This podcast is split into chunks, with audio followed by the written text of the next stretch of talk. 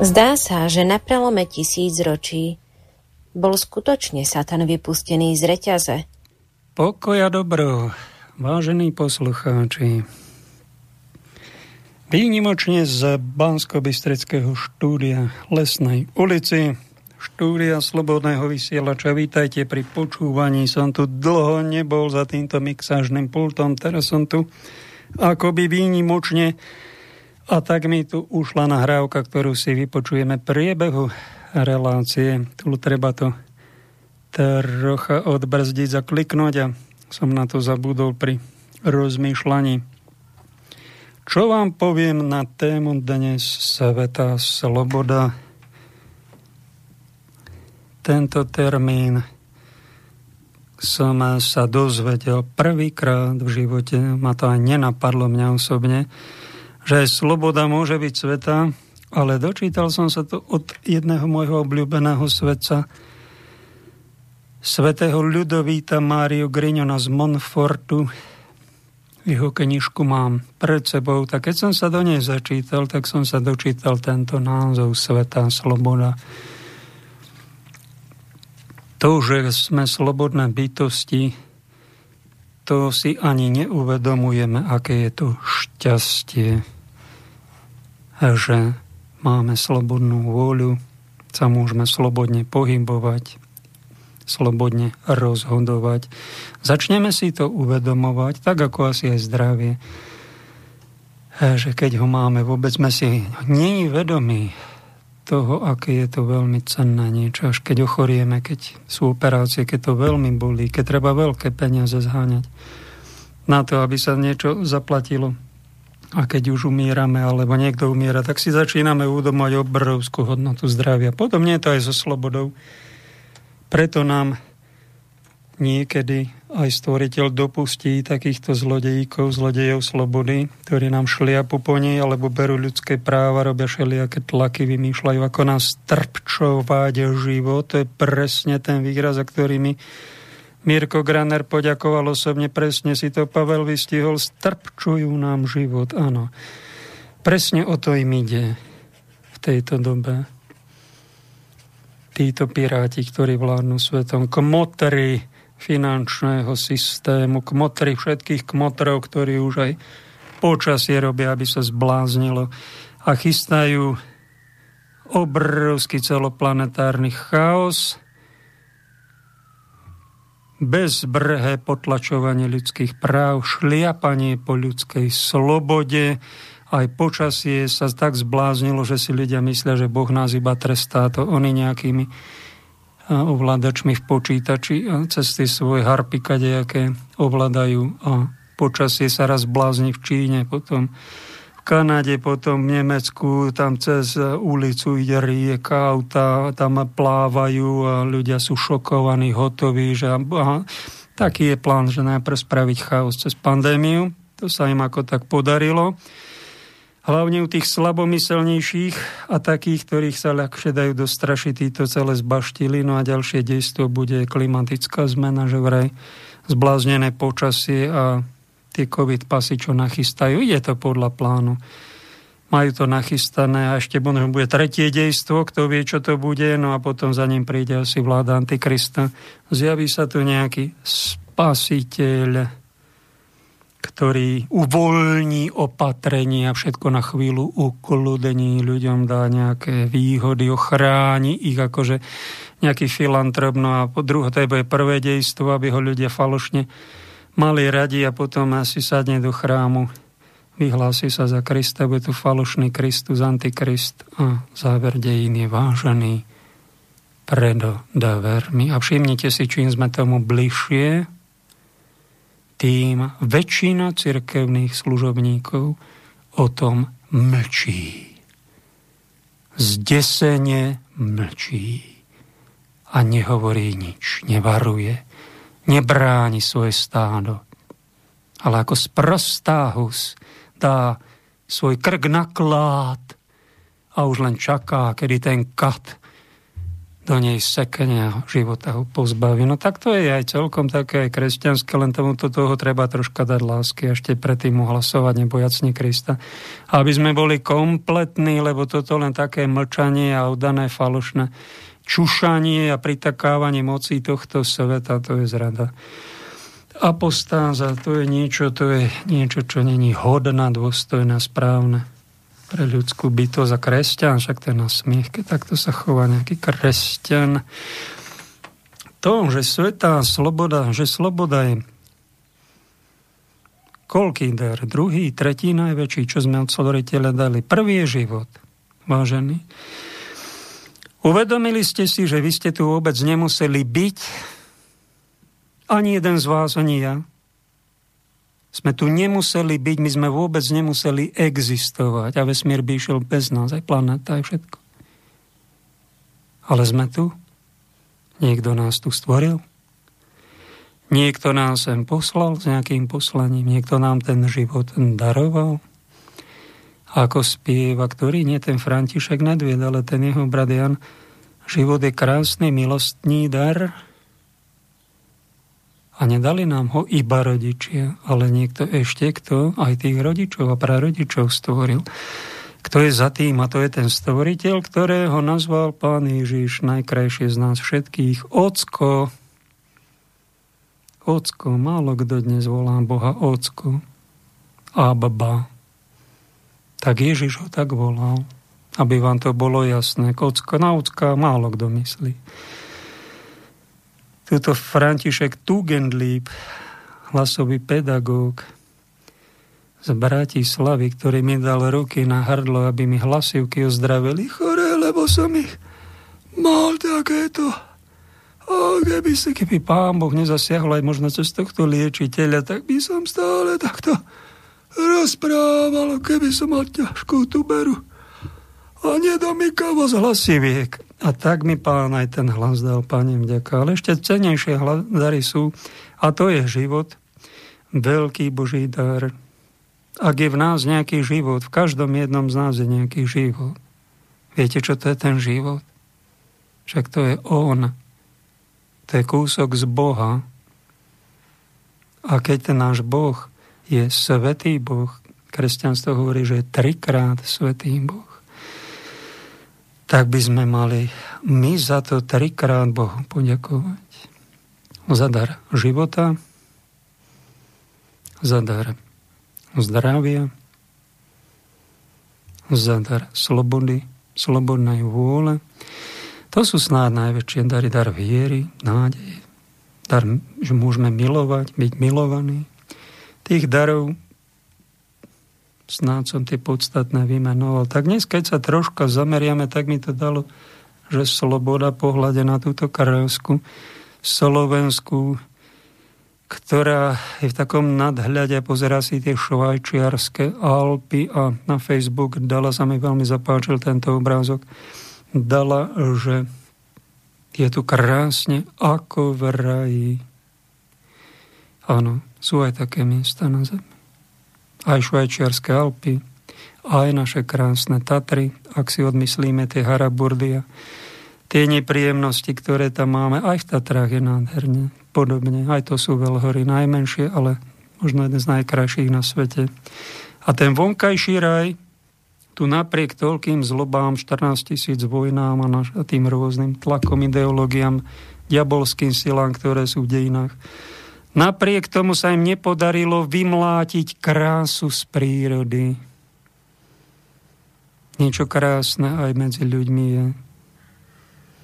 A čo je také aj cieľom týchto relácií, ktoré vám tu vysielam, je, teším sa, pane, za tú prácu, že môžem trocha napomáhať, aby ten raj bol aj vo vašom vnútri. Lebo ten vonkajší raj nás nezachráni. Tých prírodných krás je milión na svete. Musel to stvoriť nejaký nádherná bytosť umelecká. My umelci, stačí nám pozrieť každý deň do oblakov a nádherné niečo tam vidíme.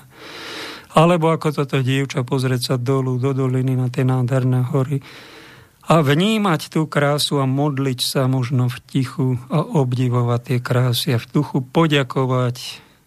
Ďakujeme ti, Pane, že si nám dal na tejto boľavej planéte, v ktorom všetci proroci mali existenčné problémy a mnohí boli odprataní mučenickou smrťou, je stále toľko krásy. Čo potom bude v nebi, keď už tu na zemi je to tak pekné? A sloboda je jedna z, jedna z vecí, jedna z kategórií filozofických, jedných fenoménov, alebo jedna z božích darov, ktorú neviem, či ste za ňu niekedy poďakovali, tak ak vás troška inšpirujem poďakovať aj za to, možno keď nám tú slobodu berú, keď nás utláčajú a vidíte, že nám nútia do lockdownov všelijakých umelých. Nahovárajú, bulikajú nám, že je tu pandémia. To som sa dozvedel, že vládny oficiálne dáta sú, že zomrelo minulý rok 2250, tuším, na COVID. Aká pandémia. Však tu každý rok umiera na chrípku od tisíc do 3000 ľudí. Plne normálne, bežne. Aká pandémia z církvy ten najväčší predstaviteľ by mal zakričať. Celé toto je podvod. Podvod.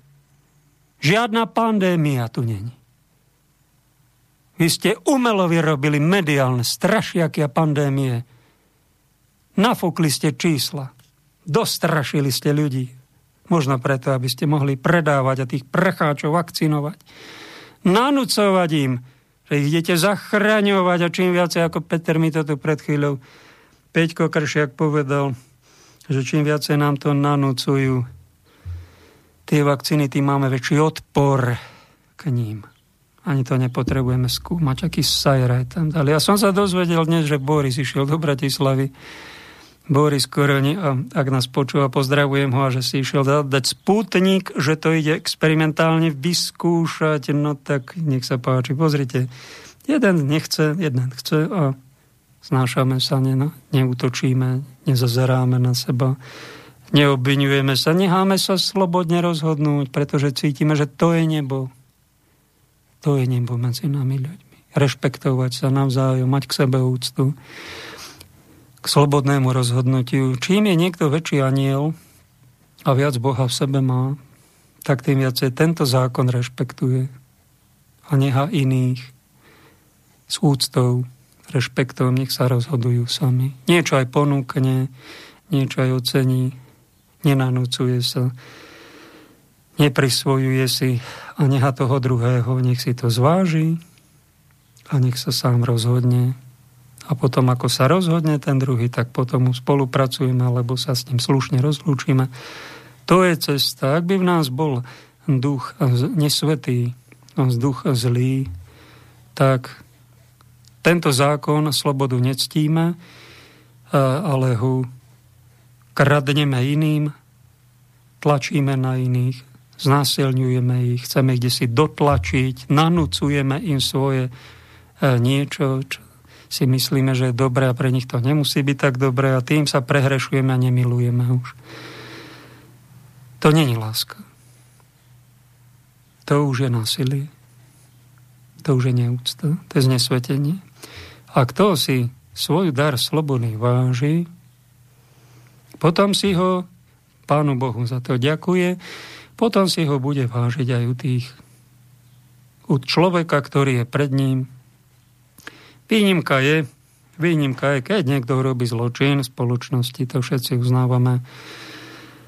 Keď je nejaký besný pes, no tak a hryzie a besnotu roznáša, no tak, alebo medvedicu, kde si odstrelili v Tatrách. 10 krát prišla do jedného tam ku charitnému domu a rozbila tam kontajner a porozhadzované tam boli veci a vydesené boli tie zamestnan- zamestnanci e, toho zariadenia. No a to urobila na viacerých miestach a videla, že stratili plachosť, no tak zachranári tak už vraj uspali a usmrtili, mláďata zobrali do zoologickej zahrady A tak toto vyriešili, lebo to už je problém. No. Tak to už sa musela sloboda medvedici odňať. Podobne takto zoberú policajti a bodaj by, bodaj by sa zamerali na zločincov, nejakého pedofila alebo nejakého násilníka nejakého devianta alebo niekoho, kto robí trestné činy a ohrozuje životy, no tak vtedy všetci chápeme, že musíme mu odňať slobodu a kde si ho izolovať, aby tam, kde si trávil a rozmýšľal, či urobil, kde urobil chybu a aby sa vlastne spoločnosť chránila. To je výnimka. Ale neviem, či je výnimka, keď sa odchytí nejaký lev.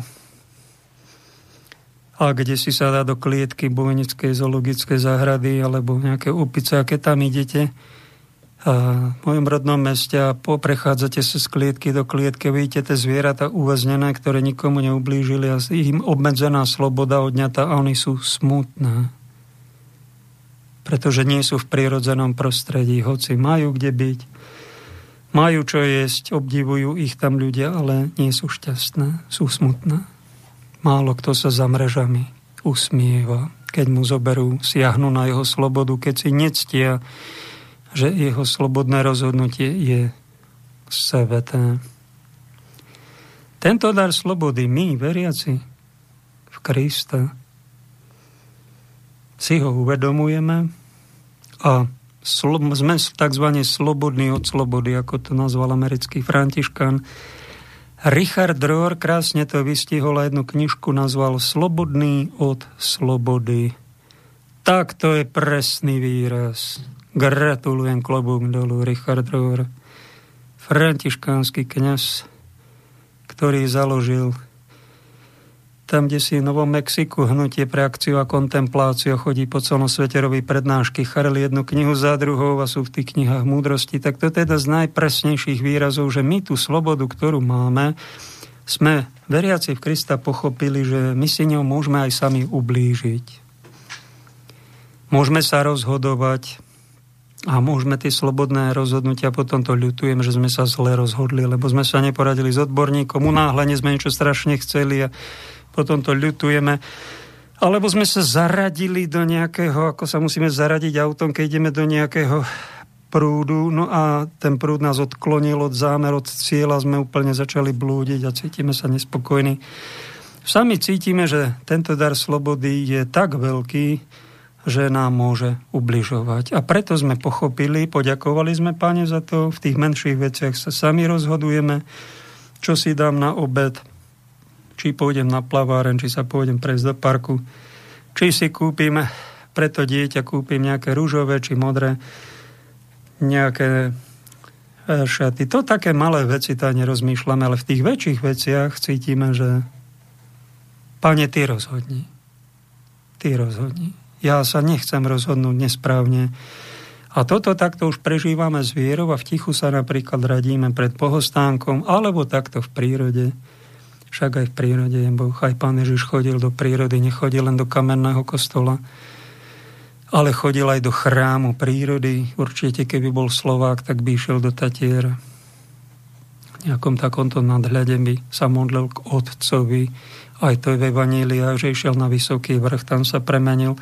To znamená, že aj v prírode môžeme sa rozprávať s Bohom, radiť. A dobre je v tichu, lebo keď už sme niekom, radíme sa z vážne veci, už sme ovplyvnení skupinovým duchom, svojej rodiny hlavne, alebo cirkvi, alebo niekoho, alebo druhého človeka, ktorého máme v sympatii a preniesie sa tá jeho sympatia, že nás opije a umámi. Keď sa chceme správne rozhodnúť, tak ideme len čisto pred Boha do ticha a tam sa pýtame, ako sa mám, pane, rozhodnúť. Ja nechcem robiť svoju vôľu. Nerád by som pokazil niečo vo svojom živote. Mám ísť týmto smerom. Mám ísť do tohto vzťahu s touto osobou. Alebo radšej eh, mám vycúvať, mám sa toho v duchu zrieknúť. Toto je dosť dôležité umenie, milí moji poslucháči, ktorí ste sa rozhodli počúvať tieto úvahy, ktoré sú aj mystikou, čiže takým vnútorným náboženstvom. Tak ja vás tu všeličo učím. Pán mi dal veľké duchovné bohatstvo, preto som reláciu nazval spirituálny kapitál.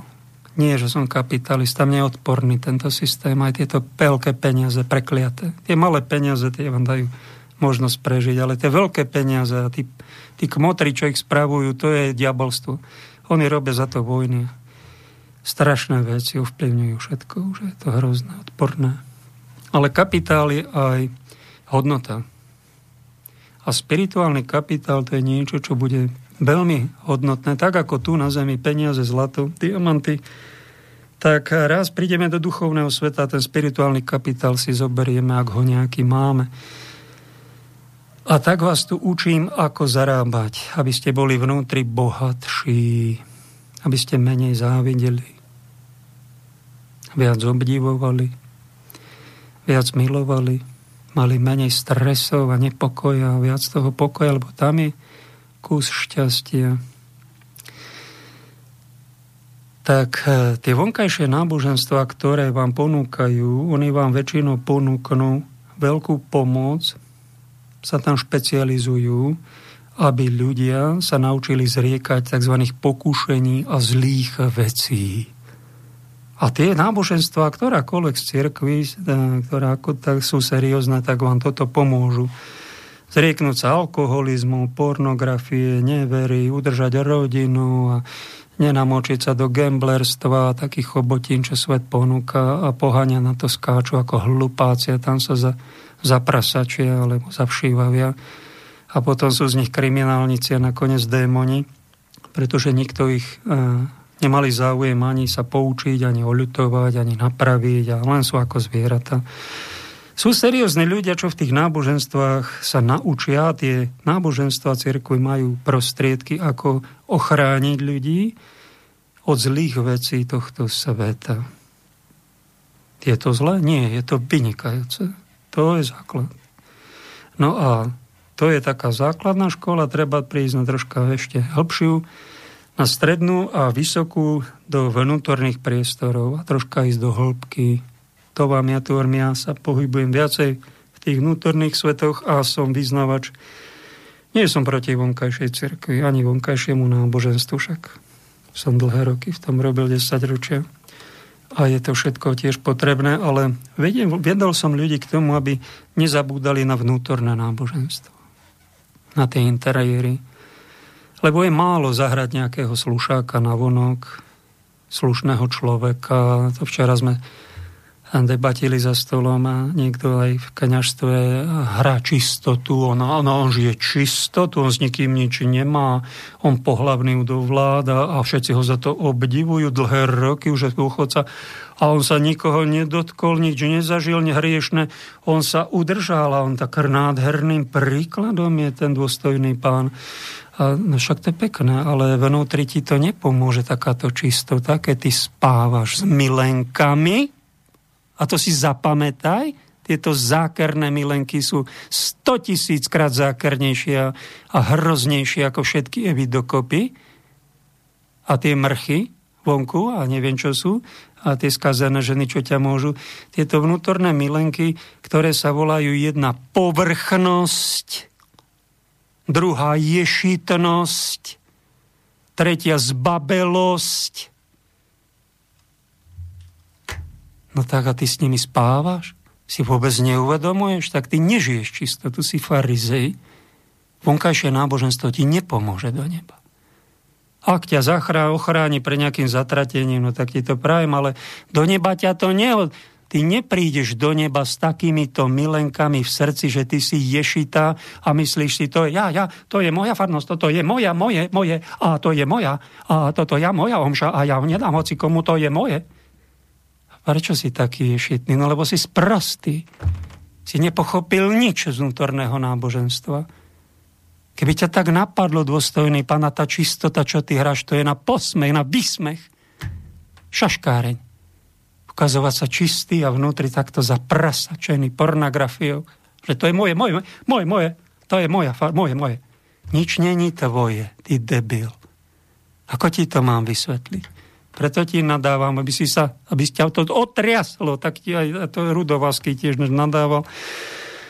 Tak povedal to potom, že ja som vám nadával vulgárne preto, aby som s vami zatriasol, tak sa som sa pokúsil, prepášte, ak som to prehnal aj zahrešiť. Nadať niekomu, aby sa zabudil, aby pochopil, to není tvoja farnosť. To je Ježišova farnosť. To není tvoja církev. To je Ježišova církev. To ja vysluhujem sviatosti, ja, ja robím tú omšu, to ja idem. To není tvoja omša, to ty nevysluhuješ sviatosti. To Kristus vysluhuje cez teba tú sviatosť. Pochopil si, čo je vnútorné náboženstvo? A keď sa toho zriekneš, toho ja, ja, ja, no tak, tak už nemáš tú milenku ješitnosť, pretože, pretože máme sklony e, sa venovať takýmto mrchám a tráviť s nimi život. A keď niekto s nimi spáva, to znamená, že má ich v duši, má ich neočistené.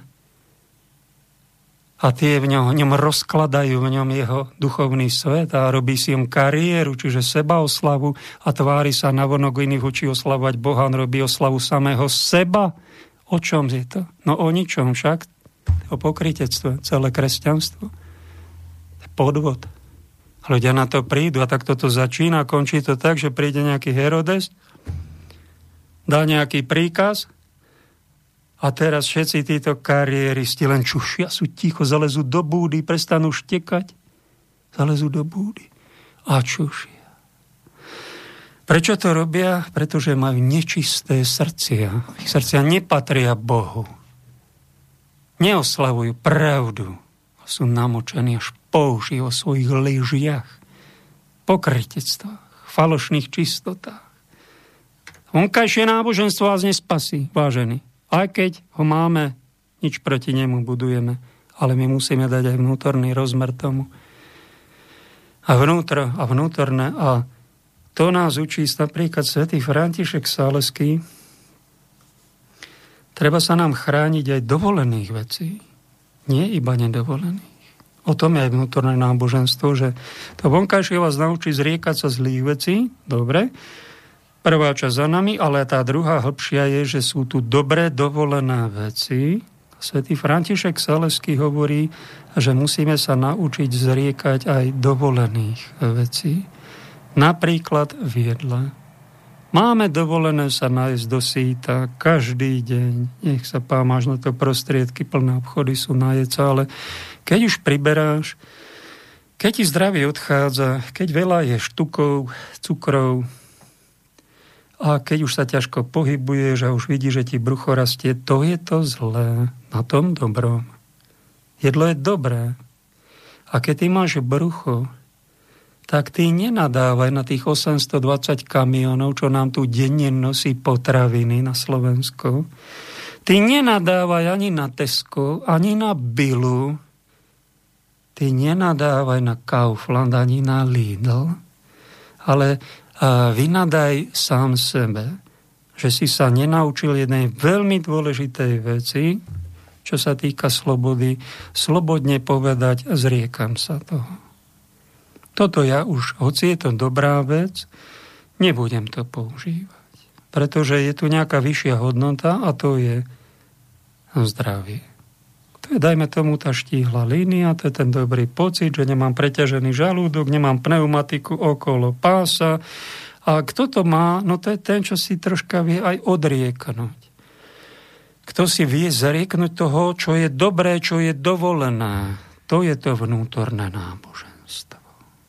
A to by malo pokračovať nielen v jedle, nielen v pití, nielen v sexualite, ale aj v ďalších oblastiach. Tak si dáme po pol hodinke pauzu a dáme túto našu sveticu Annu Katarínu Emerichovú a jej videnia, ktoré mala pred 200 rokmi. Na koľko je to minút?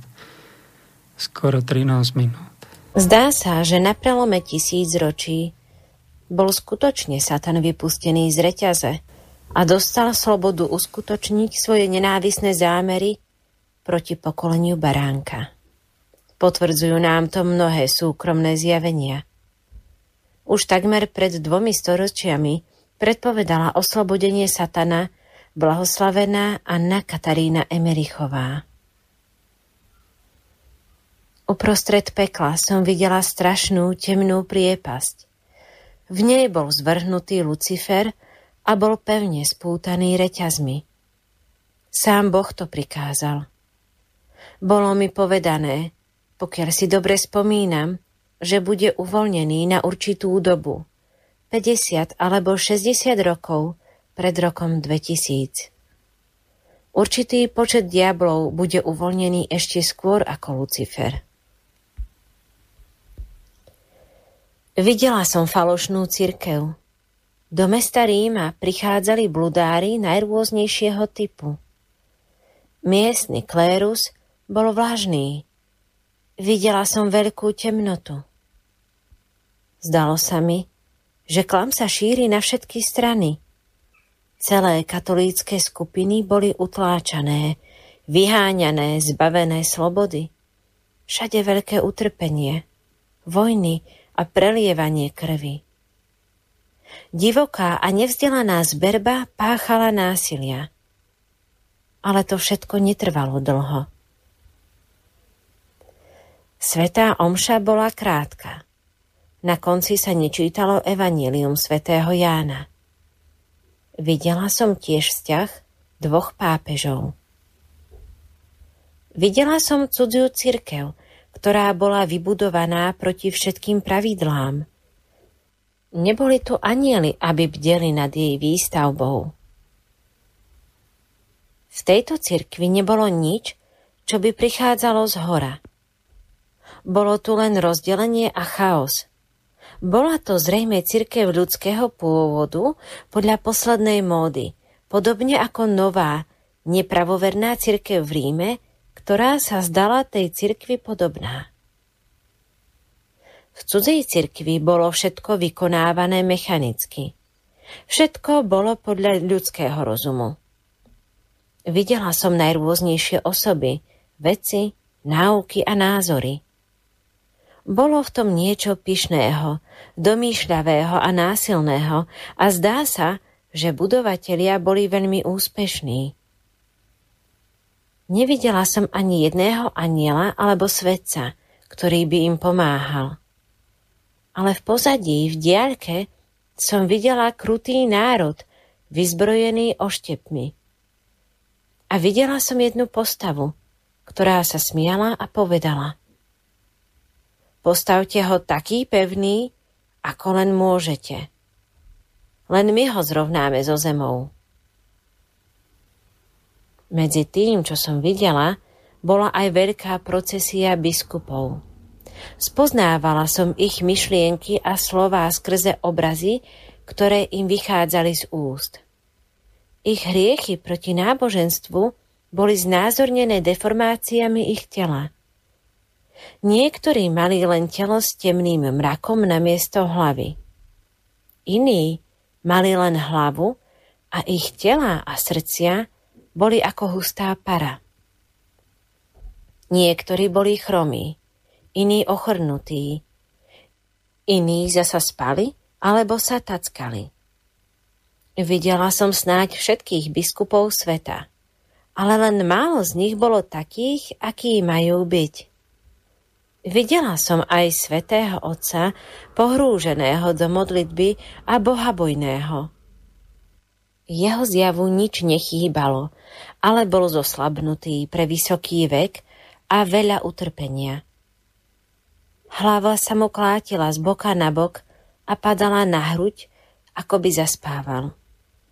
Často upádal dom dôb a zdalo sa, že umiera. Ale keď sa pomodlil, posilňovali ho nebeské zjavenia. V tej chvíli bola jeho hlava vzpriamená, ale ako náhle mu opäť klesla na hruď, videla som veľa osôb, ako sa rýchlo obzerajú napravo aj naľavo, to jest smerom k svetu.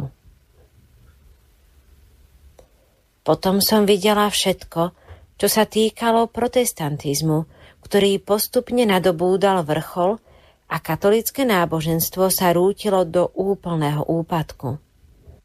Mnoho kňazov bolo priťahovaných s vodnými náukami, ktoré hlásali mladí učitelia a tie všetky prispievali k dielu skazy. V tých dňoch viera upadne veľmi hlboko a zachová sa na málo miestach a v nemnohých domoch a rodinách, ktoré Boh ochráni od pohrôm a vojen. Videla som veľa cirkevných hodnostárov, ktorí boli exkomunikovaní, ale zdalo sa, že sa o to vôbec nestarajú a neberú to na vedomie. Boli exkomunikovaní, keď spolupracovali s plánmi, vstupovali do združení a zastávali názory, na ktoré bola vyslovená exkomunikácia. Bolo možné vidieť, ako Boh potvrdzuje dekréty, rády a interdikty, ktoré vydáva hlava cirkvy a dodržuje ich, aj keď ľudia o ne nemajú záujem, odmietajú ich a robia si z nich posmech. Jasne som videla blúdy, úchylky a nespočetné hriechy ľudí. Videla som ich šialenstvo a zlobu ich skutkov proti pravde a proti rozumu.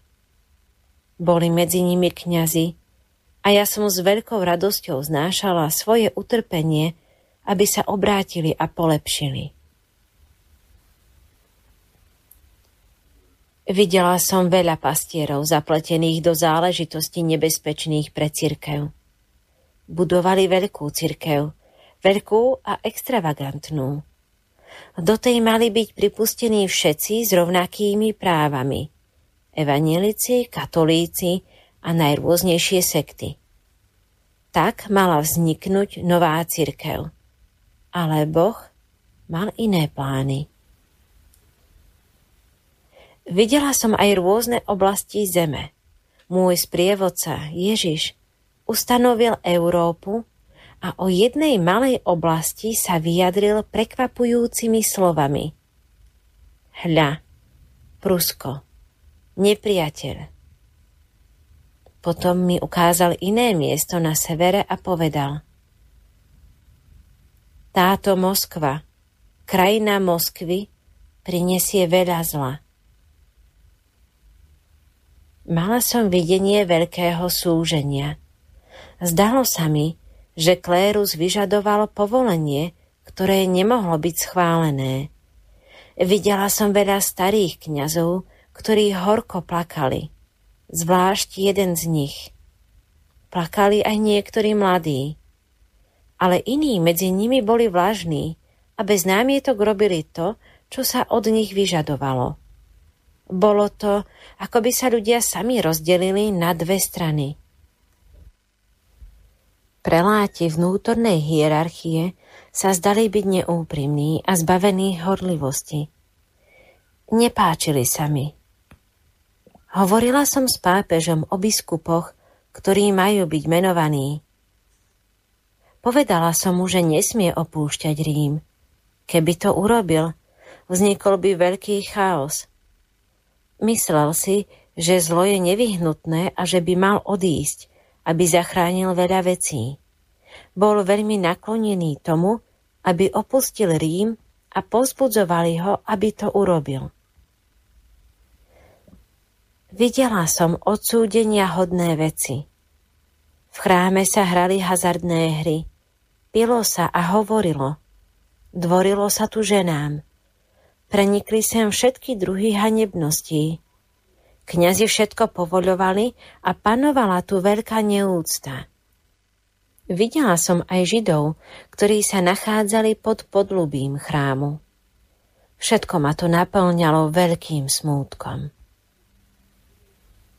Cirkev sa nachádza vo veľkom nebezpečenstve. Musíme sa modliť za pápeža, aby neopúšťal Rím.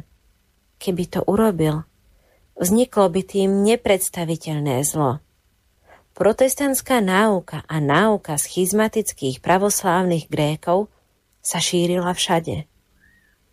Vidím na tomto mieste cirkev ohrozenú tak rafinovaným zlom, že už zostáva sotva stovka kňazov, ktorí nie sú pomílení. Všetci pracujú na zničení, dokonca aj klérus. Blíži sa veľká spúšť. Keď som videla chrám svätého Petra v troskách a spôsob, ako sa na tomto diele skazy podielalo mnoho príslušníkov kléru. Nikto to pritom nechcel robiť otvorenie pred druhými. Bola som z toho taká znechutená a volala som Ježiša zo všetkých síl a žiadala som ho o milosrdenstvo. Potom som uvidela svojho nebeského ženícha a dlho sa mi prihováral. Okrem iného mi povedal, že toto premiesňovanie cirkvy z miesta na miesto znamená, že sa bude javiť ako v úplnom úpadku, ale znovu povstane. Aj keby zostal len jeden jediný katolík, cirkev zvíťazí, pretože sa nezakladá na ľudských úmysloch a ľudskom rozume. Dal mi uvidieť, že nezostal takmer žiadny kresťan v prapôvodnom zmysle slova. Potom som videla zjavenie Matky Božej, ktorá povedala, že súženie bude veľmi veľké. Povedala, že tieto osoby sa musia veľmi vrúcne modliť. Majú sa modliť predovšetkým za to, aby cirkev temnôt opustila Rím.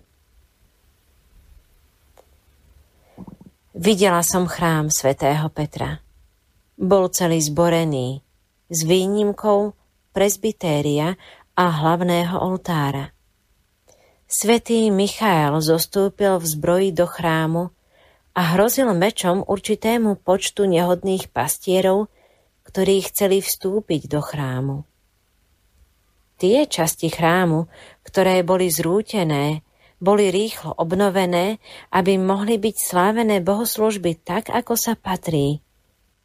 Zo všetkých častí sveta prichádzali kňazi a veriaci a obnovovali chrám, pretože ničitelia neboli schopní pohnúť ťažkými základnými kvádrami. To krásne vystihla že keď sa temné sily oboria na kresťanstvo, na cirkev, na Krista nebudú môcť nebudú môcť pohnúť kresťanstvo. Nevykorenia ho, lebo tie základy sú príliš ťažké aj pre diabla. Rány pekelného nepremôžu. Táto mnížka, autorka týchto videní, sa volala Anna Katarína Emerichová žila pred 200 rokmi v Nemecku a okrem toho, že bola reholnica v kláštore, tak e, zažila aj rozpustenie svojho augustiniánskeho kláštora. To sa občas v histórii stalo, že moci páni vtedy Napoleon, či to bol Bonaparte, či to bol Napoleon I, jeho nástupca, už neviem, rozpustil tie kláštory a ona sa dostala do civilného prostredia, ochorela, ležala, tuším 11 rokov. Bola jej misia na zemi byť chorým, trpieť s Kristom. Počuli ste, že aj za kňazov sa takto niekto môže modliť a obetavo na nich myslieť, keď zažíva bolesti.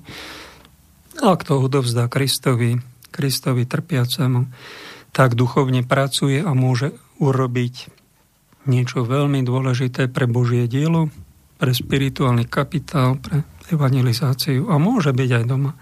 Nikto o ňom nemusí vedieť. Dostala stigmy Kristove rany takýchto omilostených bratov a sestier bolo tuším vyše 300 v dejinách, ktorí takto dostali viditeľné rany a nielen na ozdobu, ale aby sa aj ostatným symbolizovalo, že sa tu deje niečo vážne niečo nebeské a je tu je to dotyk neba. Ako tu máme dotyky pekla, tak toto sú dotyky neba a dostala aj omilostenie e, v tom stave ležania väčšinou v posteli v jednej izbe, e, kde aj, sa trp, aj trpela, aj sa určite aj nejak tešila a dostala vízie, e, vízie niečoho, čo my, obyčajní ľudia, nemáme. Niečo aj bolo vzaté, Všimnite si, obmedzili jej slobodu pohybu, najmä tomu, obmedzili jej zdravie, zrušili jej kláštor. To je dosť veľká bolesť pre toho, kto sa zasvetí životu v kláštore, že musí byť zrazu v civilnom svete. Zažil som to. To veľmi boľavé, ale išiel som pred biskupským úradom pred chvíľou a bolesť odišla. Tak, ako ma to strašne bolelo prvé roky, že musím byť mimo službu, tak teraz bolesť prešla a ja na nich nemám už ani hnev. Ja im žehnám, prajem. Nech vás pán žehná, aby ste našli pravdu. Ak niečo nesprávne robíte, aby ste spoznali, kde robíte chybu. A nech ste požehnaní. A taká radosť, bezbolestná. Predstavte. A keď mi niekto povedal, ale však by ste tu, e, to sa nedalo počúvať, ako ste sa tu ľutoval, ako ste tu hovoril, že ste zranení, ako ste tu stonal a obviňoval a rozprával stále tie negatíva, čo ste, čo vám kto ukrivdil. Prepáčte, ja som není Boh. Ja som není Kristus, ja nie som Superman že keď mi niekto nožom dá do srdca niekoľko bodných rán a musím s tým chodiť po svete a prežije. A keď som prišiel napríklad do rádia, tak som aj stonal. To bolo aspoň úprimné stonanie. Ja neviem, či tá vaša krita, keď vám to vadí, no tak si to vypnite, takého trpiaceho nejakého e, božieho služobníka nemáte v takých, tak si zapnite nejakého sváka Ragana, alebo strica Marcina, alebo nogu so skrúcaným a pochechtávajte sa, keď chcete, nech sa páči, máte slobodnú vôľu. Ale keď ste sa rozhodli počúvať túto reláciu, ja sa snažím byť dosť úprimný. No a keď som mal obdobie, že som trpel a že som bol bičovaný a že som nemal to spracované, že som sa chodil spovedať z toho, že sa hnevám na niekoho, kto mi ublížil, lebo to nevyšetril, no tak som vám hovoril o živote. Že teraz trpím s trpiacimi a raz som sa naučil to nejako spracovávať a kým sa to zahojilo, však to roky trvá, to není taká sranda. Ja tu nešaškujem, ja tu neponúkam spiritualitu. Pán Ježiško, plišáčik taký, to je to Ježiško, to je taký veľký plišáčik a keď máš problém, tak hoď pohľadkaj si plišáčik a všetko bude pozitívne, všetko bude dobre a trpenie treba. No a všetci budeme spasení. No nech sa ti páči, ale to je falošná církev, falošný Kristus.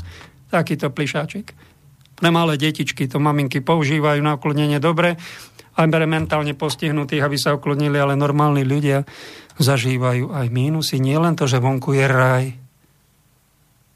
vonku je krásna príroda, ako všetko harmonicky zladené vo vesmíre. Pozrite ten bordel, tie krivdy, tých kmotrov prachatých, čo tam hádzali bombu, teraz nadali pandémiu, vymysleli COVID, stra, COVID, cirku, strašenie, ľudia sú doplašení, uh, už sa už pridusení a, a, a dovakcinovaní a ochromení a už aj zomreli niektorí vedľajšie účinky majú, tam sú zastrašení, tam im zakázali prestup hranicám, povolili a už nie, že chaos.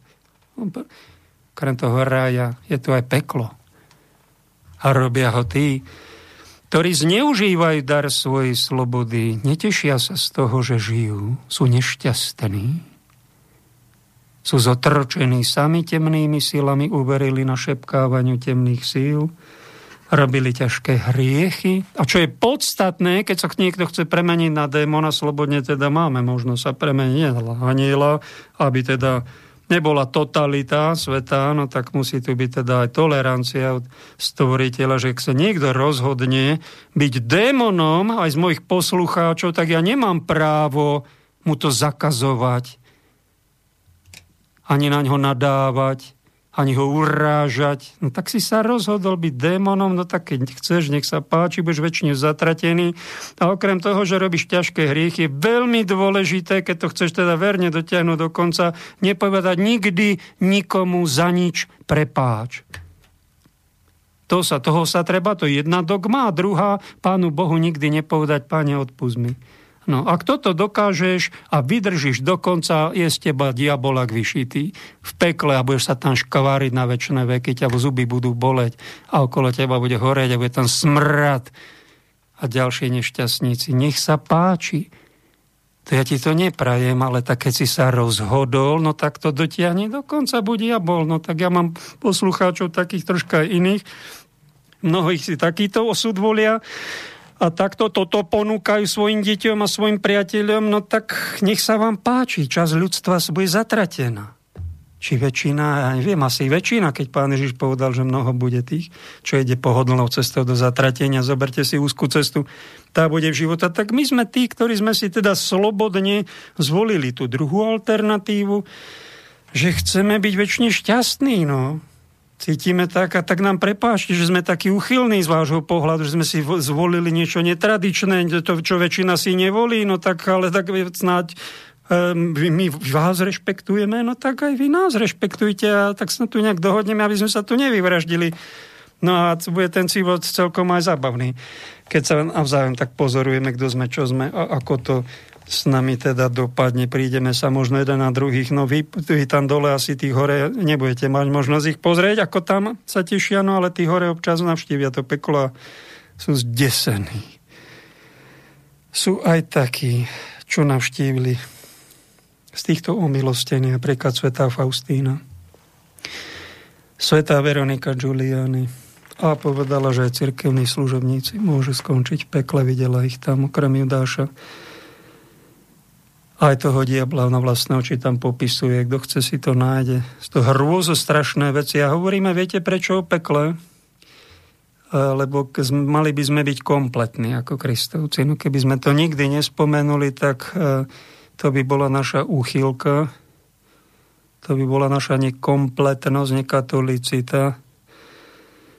A iné cerkvy to majú, vedia o tom.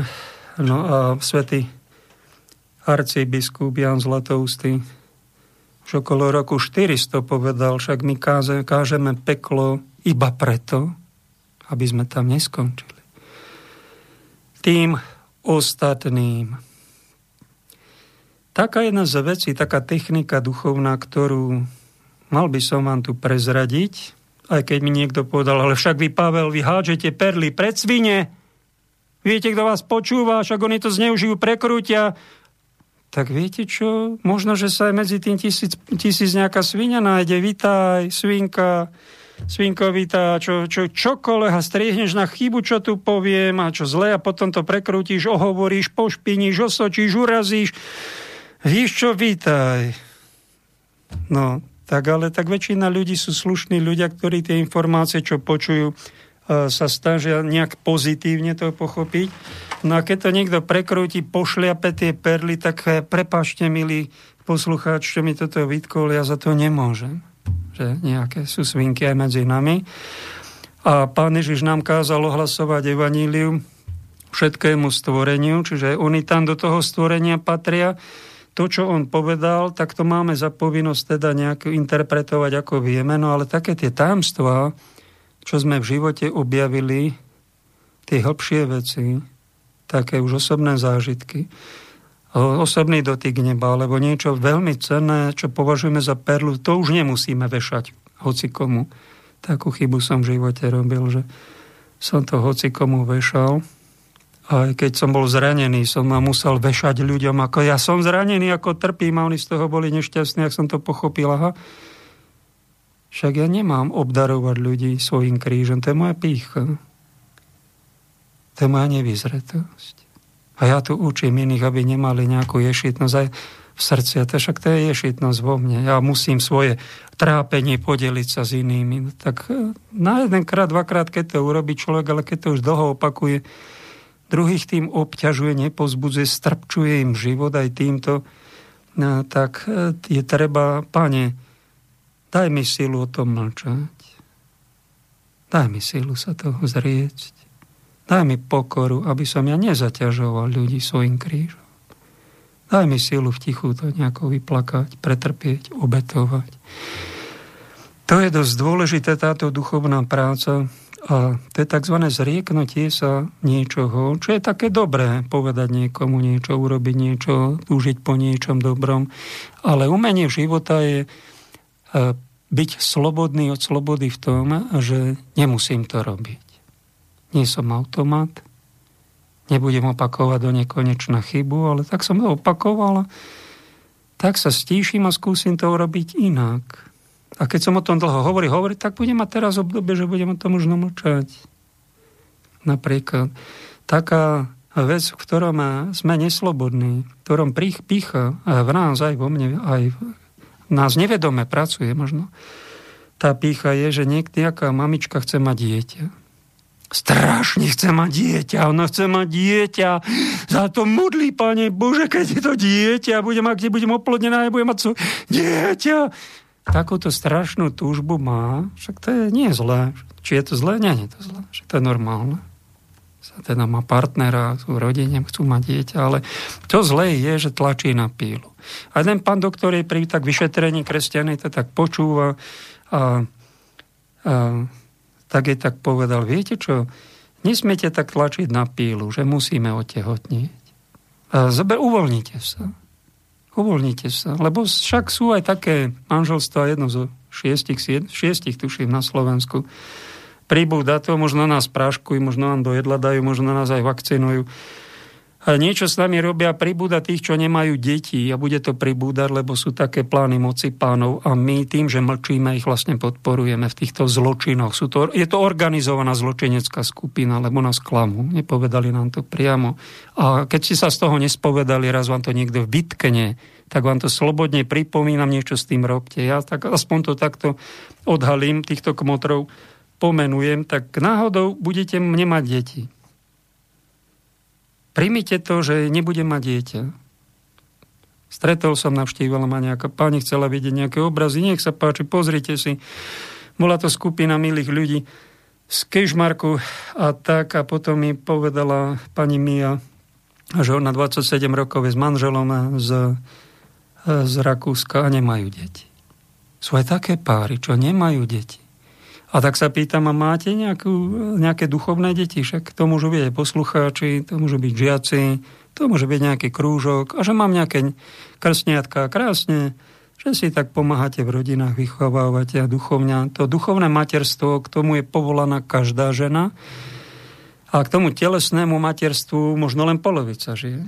No tak a tá druhá polovica alebo tretina, neviem to presne, sa musí zmieriť s tým, že nemám deti. No a čo má nadávať, obviňovať Boha, ako jedna poslucháčka mi z Mnichova bola po dlhých rokoch a začala mi obviňovať pána Boha z toho, že nevypočul, tam nepomohol, hen tam sa zle stalo a Boh ako keby sa na to a to a hovorím, prepáč, 20 minút mal som ťažký deň, ja aj robím rukami, aby som nespišnil, ako Mirko Graner hovorí, krásne mi povedal, že robím aj rukami, tak aj ja chodím na stavbu, teraz som komín obhazoval Miesto toho, aby sme ho zrútili, sme ho zachránili, tak 200-300 kg betónu tam na taký 13-metrový komín. Som tam na, na rebríku priviazaný, prvý raz v živote robím, a aby som nespišnil. Ďaká Bohu za to. A tak by sme mali učiť e, ľudí, vypadla mi myšlienka, to sa mi tu málo kedy stane, tak sa vrátim k tomu pôvodnému, e, že že niekto chce dieťa, v duchu sa ho zriekneš. Pane, ako ty chceš. Dal si mi veľkú túžbu mať vlastné deti. Ešte dieťa nemáme. Mám partnera, mám rodinu, chcem dieťa. Tak ti to odovzdávam, ak môžeš, požehnať nám dieťa. Ďakujem ti, pane. Ak sa ty rozhodneš, aby sme nemali deti, a toto bude tvoja vôľa, príjmam to s pokorou. A keby som sa stiažovala, tak nebudem sa stiažovať. Príjmam. Je to tiež istý druh obety.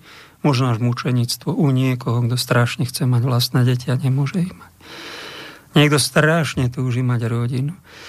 Strašne túži jeden chlapec, už má 40 rokov, po serióznej partnerke nemôže nájsť slečnu, takúto ako pozeráme, krásnu, peknú, slobodnú, na úrovni.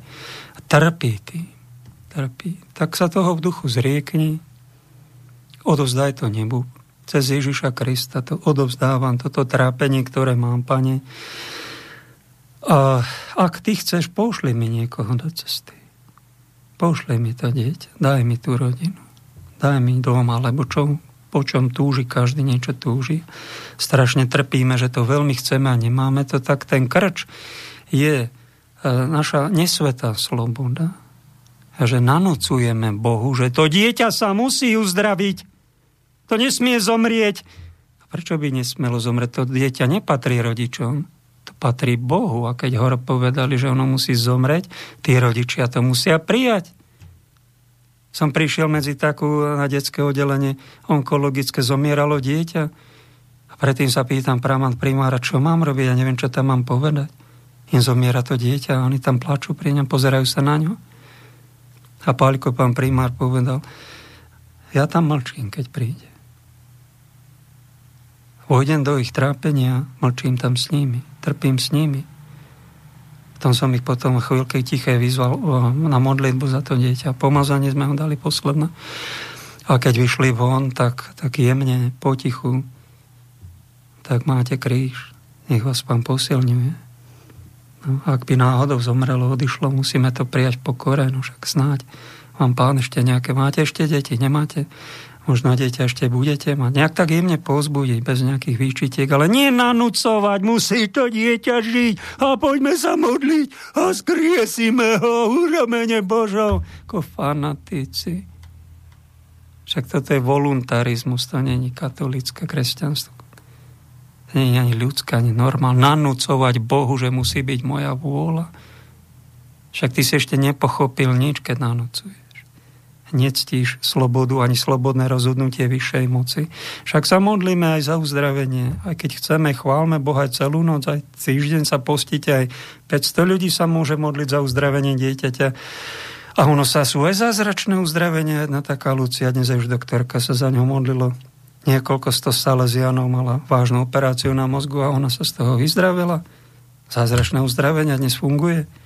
Nech pán žehná. Aj to sa deje, to si podávajme, ale tak v slobode, aby sme to nenanúcovali, lebo to nanúcovanie je náš hriech, je naša pícha, je naša hlúposť. Ja to už ani hriechy nevolám, ale to volám naše hlúposti. Tie som aj ja sám napáchal. To neboli hriechy vedomé, že človek chce robiť zlo.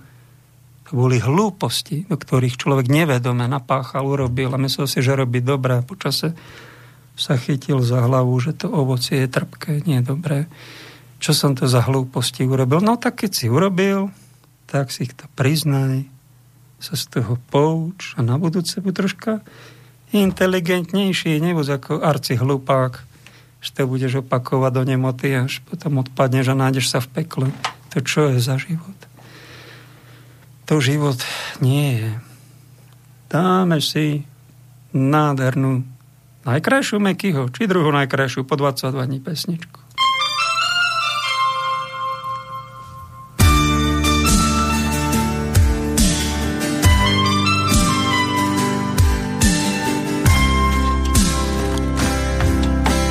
Pozri, čo mám, pozri na ten zázrak. Spadol z neba celkom sám, zo sféry vzduchoprázdna Pozri, čo pre teba mám. Usmej sa na chvíľu. Napriek všetkým dohodám, chce to zmenu štýlu. Pozri, čo mám. Splnil sa tvoj sen.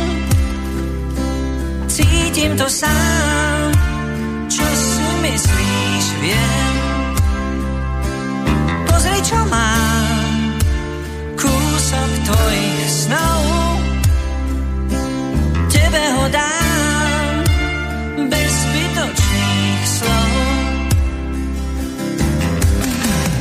čo pre teba mám, pozri na ten zázrak.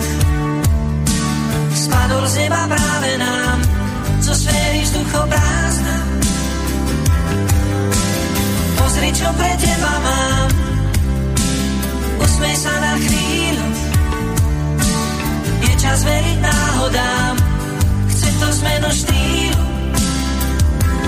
Pozri, čo mám, splnil tvoj sen. Cítim to sám, čo si myslíš, viem.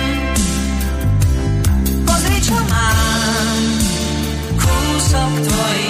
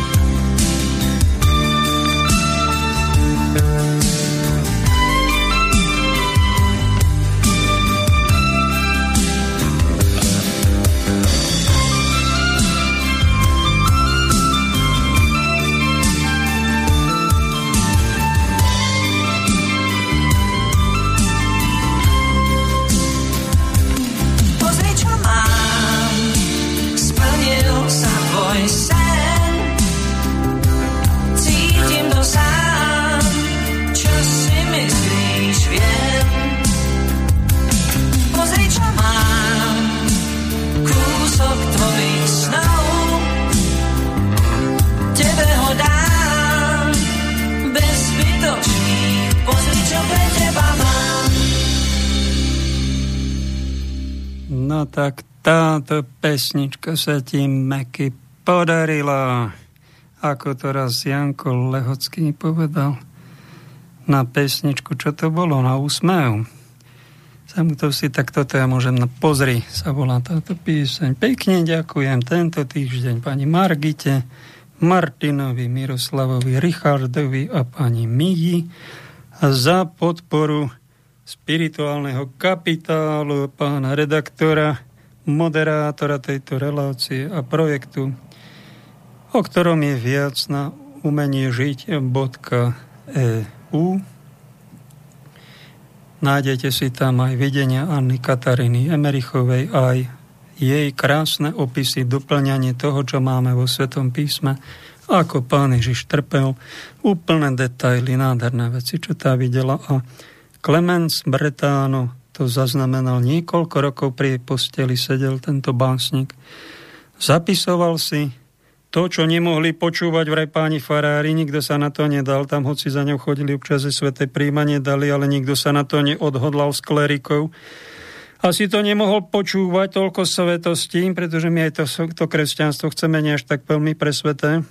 Tak Clemens Bretano to vydržal, dal to do niekoľkých kníh a máme aj o živote Pany Márie, o tajomstve svätého Jozefa, aj o umúčení Krista, aj takéto vízie o dvoch pápežoch, o tom, že církev bude znesvetená, že sa treba modliť za nášho pápeža a že tam príde slobodomorárska sekta, ktorá bude chcieť podkopať a dým tam do chrámu dať.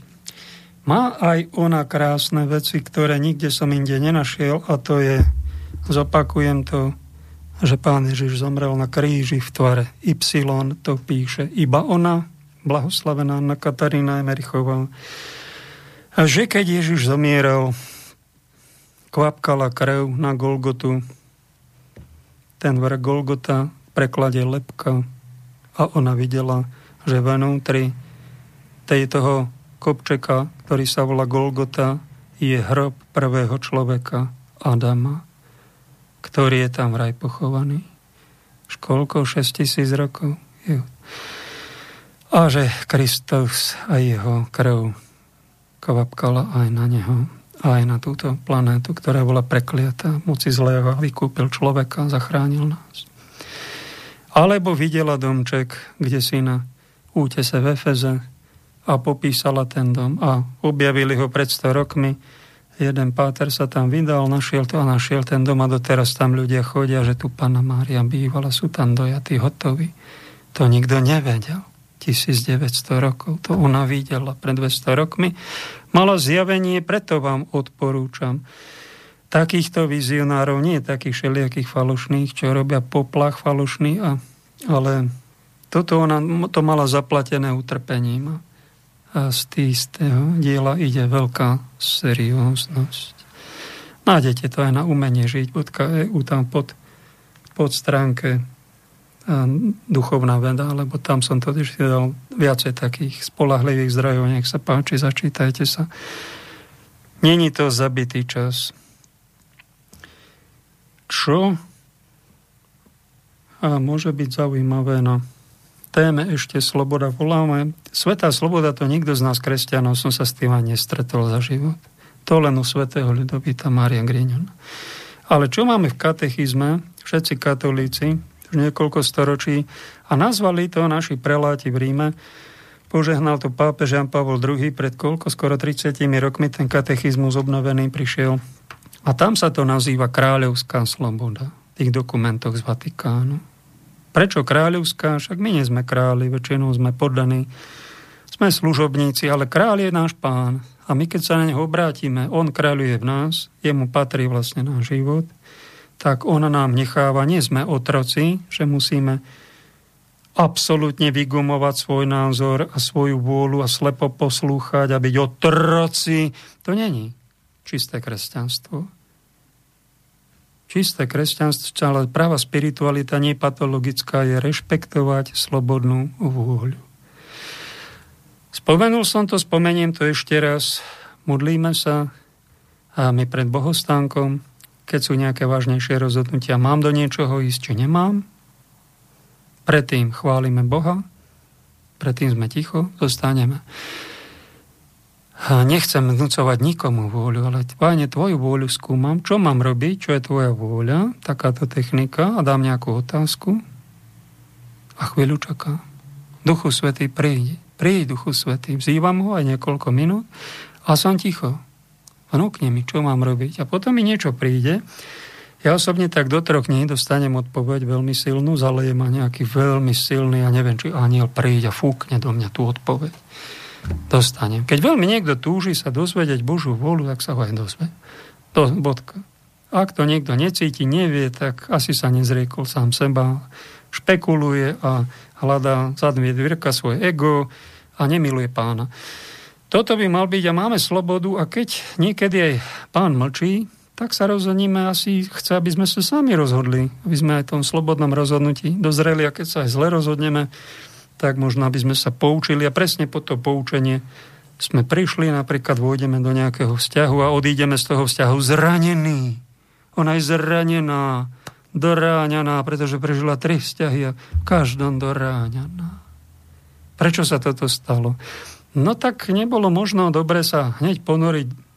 Ľudia sa ponárajú príliš telo do telo, idú moc hlboko a potom sa doráňajú. No do ráne. Však to potom človeka dáva tak a do toho tela asi netreba ísť až tak hlboko. Však treba zostať troška na povrchu telesne a ísť do, do hĺbky v duchu.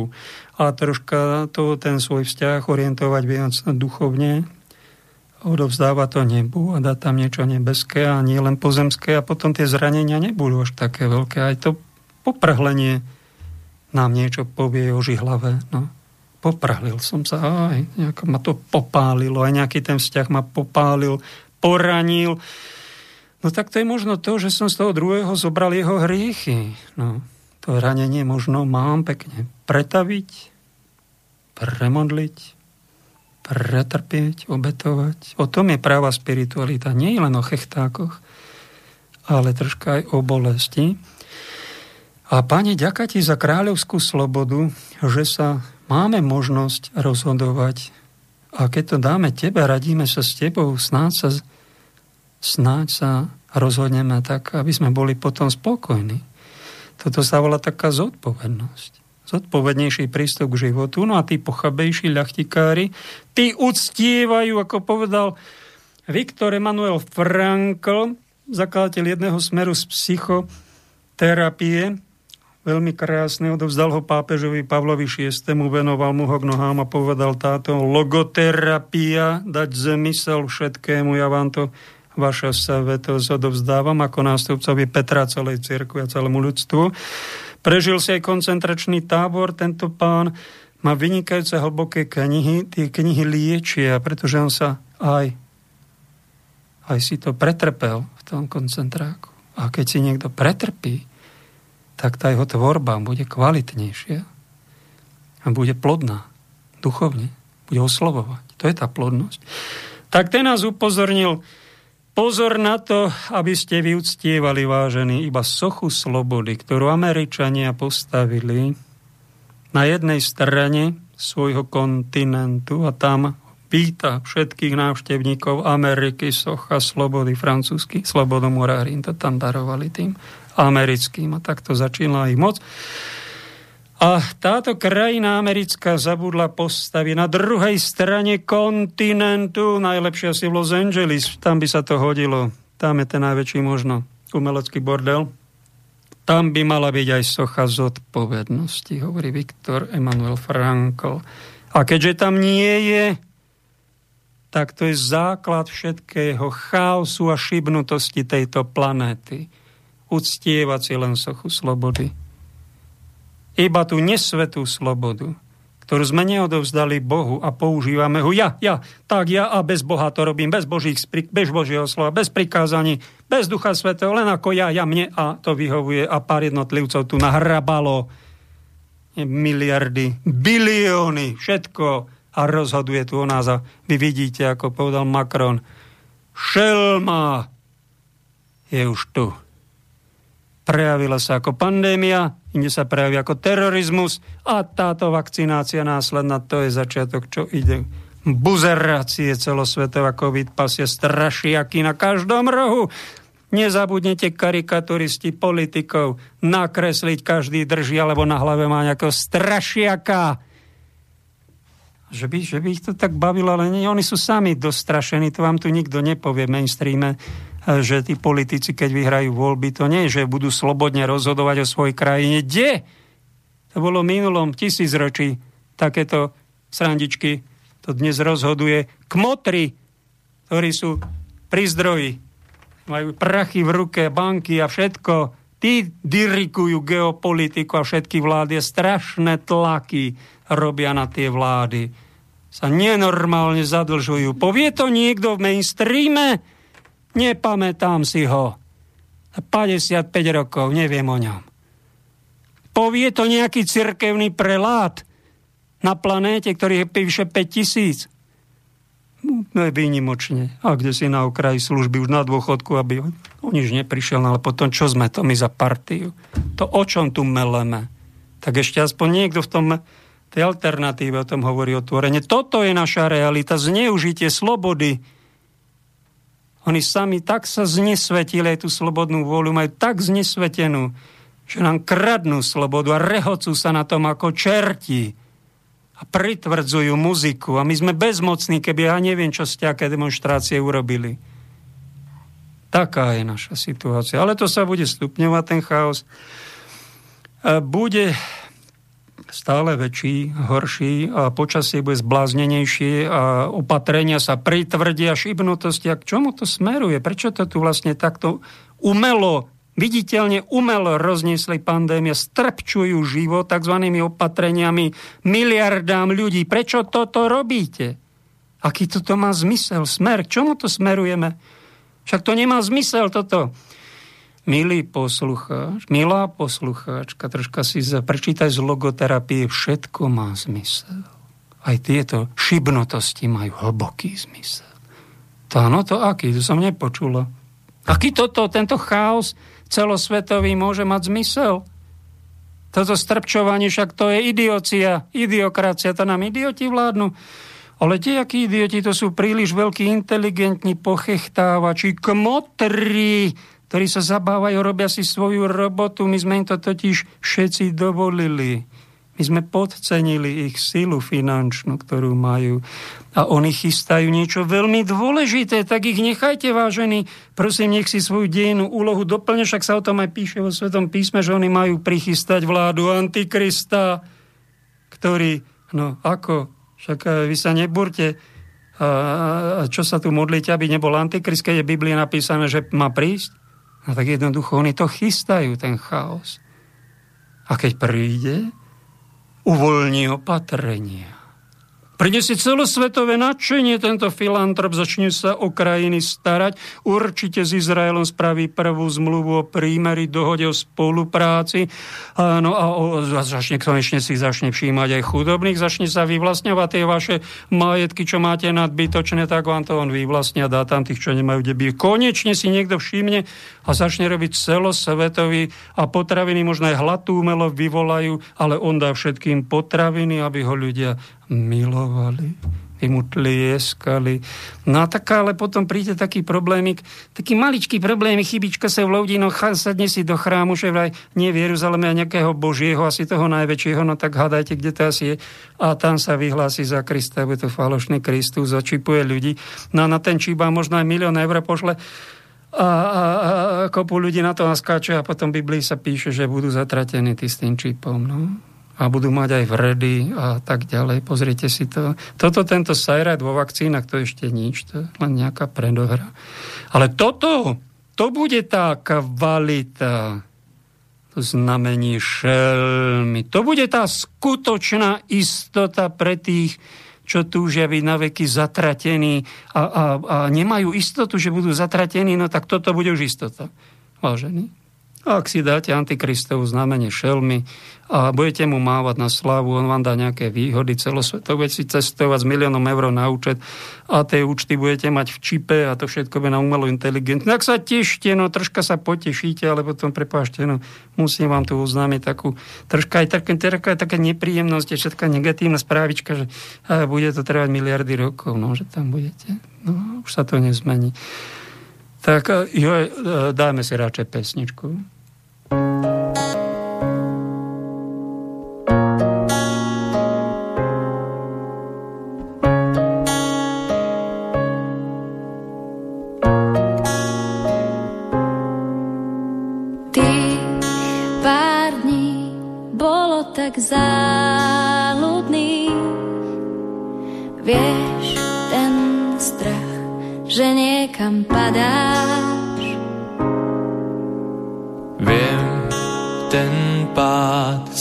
Spôsobil príval strát.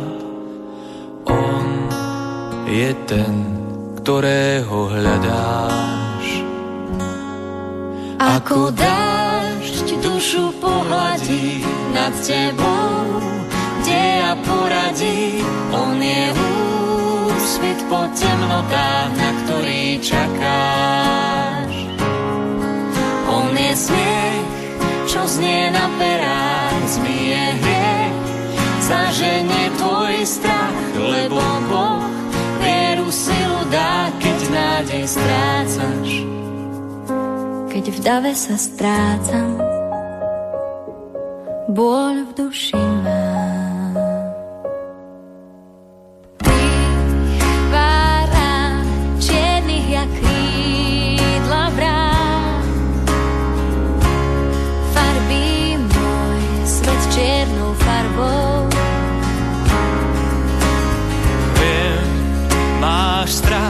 Ja tiež blúdim v bludiskách, ale Boh nado mnou a tiež bdie nad tebou.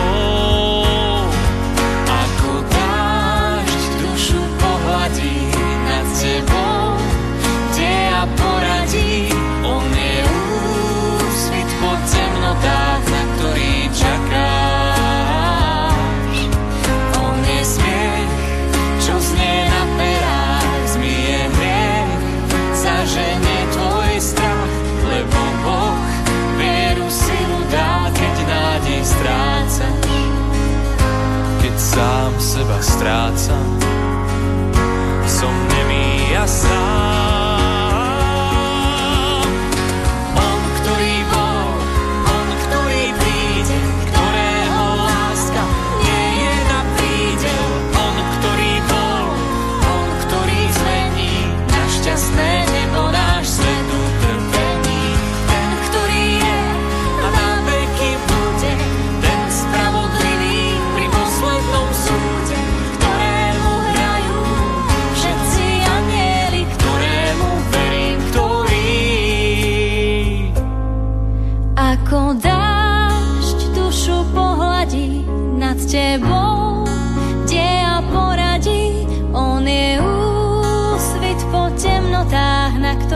Čakáš.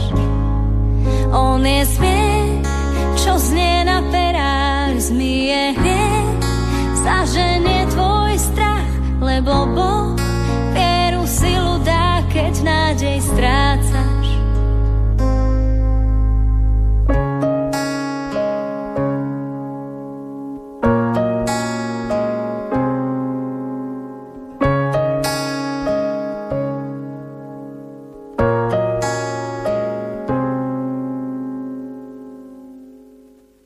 Ďaká poslucháčke za tip na túto pieseň v bludiskách od Janajs, alebo Žanen sa to vyslovuje, Peter Kodhaj. To bol pán, tuším, jeho otec, pán primár, taký vzácny kopu. Tisíc operácií tu urobil v skrytosti a odišiel na väčšnosť. Takouto výbavou bodaj by sme aj my mali.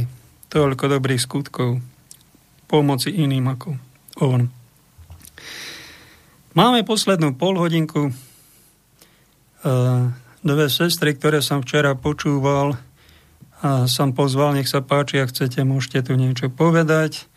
Oni sú tak nažhavené proti Františkovský, vraj je to falošný prorok. Nož tak viete čo, ale držia sa pápeža Benedikta, všetkého tradičného zaujímavé. No tak sú aj takíto medzi nami a nejak nemajú odvahu to zverejniť, túto svoju to znepokojenie našim pápežom. E, a hovorím, viete čo, keby ste boli bez komentárov samé v rádiu a hovoríte len, e, že v pápež František je falošný prorok, však e, tí ľudia, čo sú mimo cirkvi, však potom nakýdajú na všetku církev, povedia, všetci sme kriminálnici, všetko zle robíme. Na čo? To, také ovocie to prinesie. Možno je lepšie, keď tu nie sú. Tak je tu voľnejší priestor, môžete tu povedať vy niečo, zavolať, ak chcete. Vidím tu pred sebou štúdiový telefón. Ak odvihnem, tak vás budeme počuť.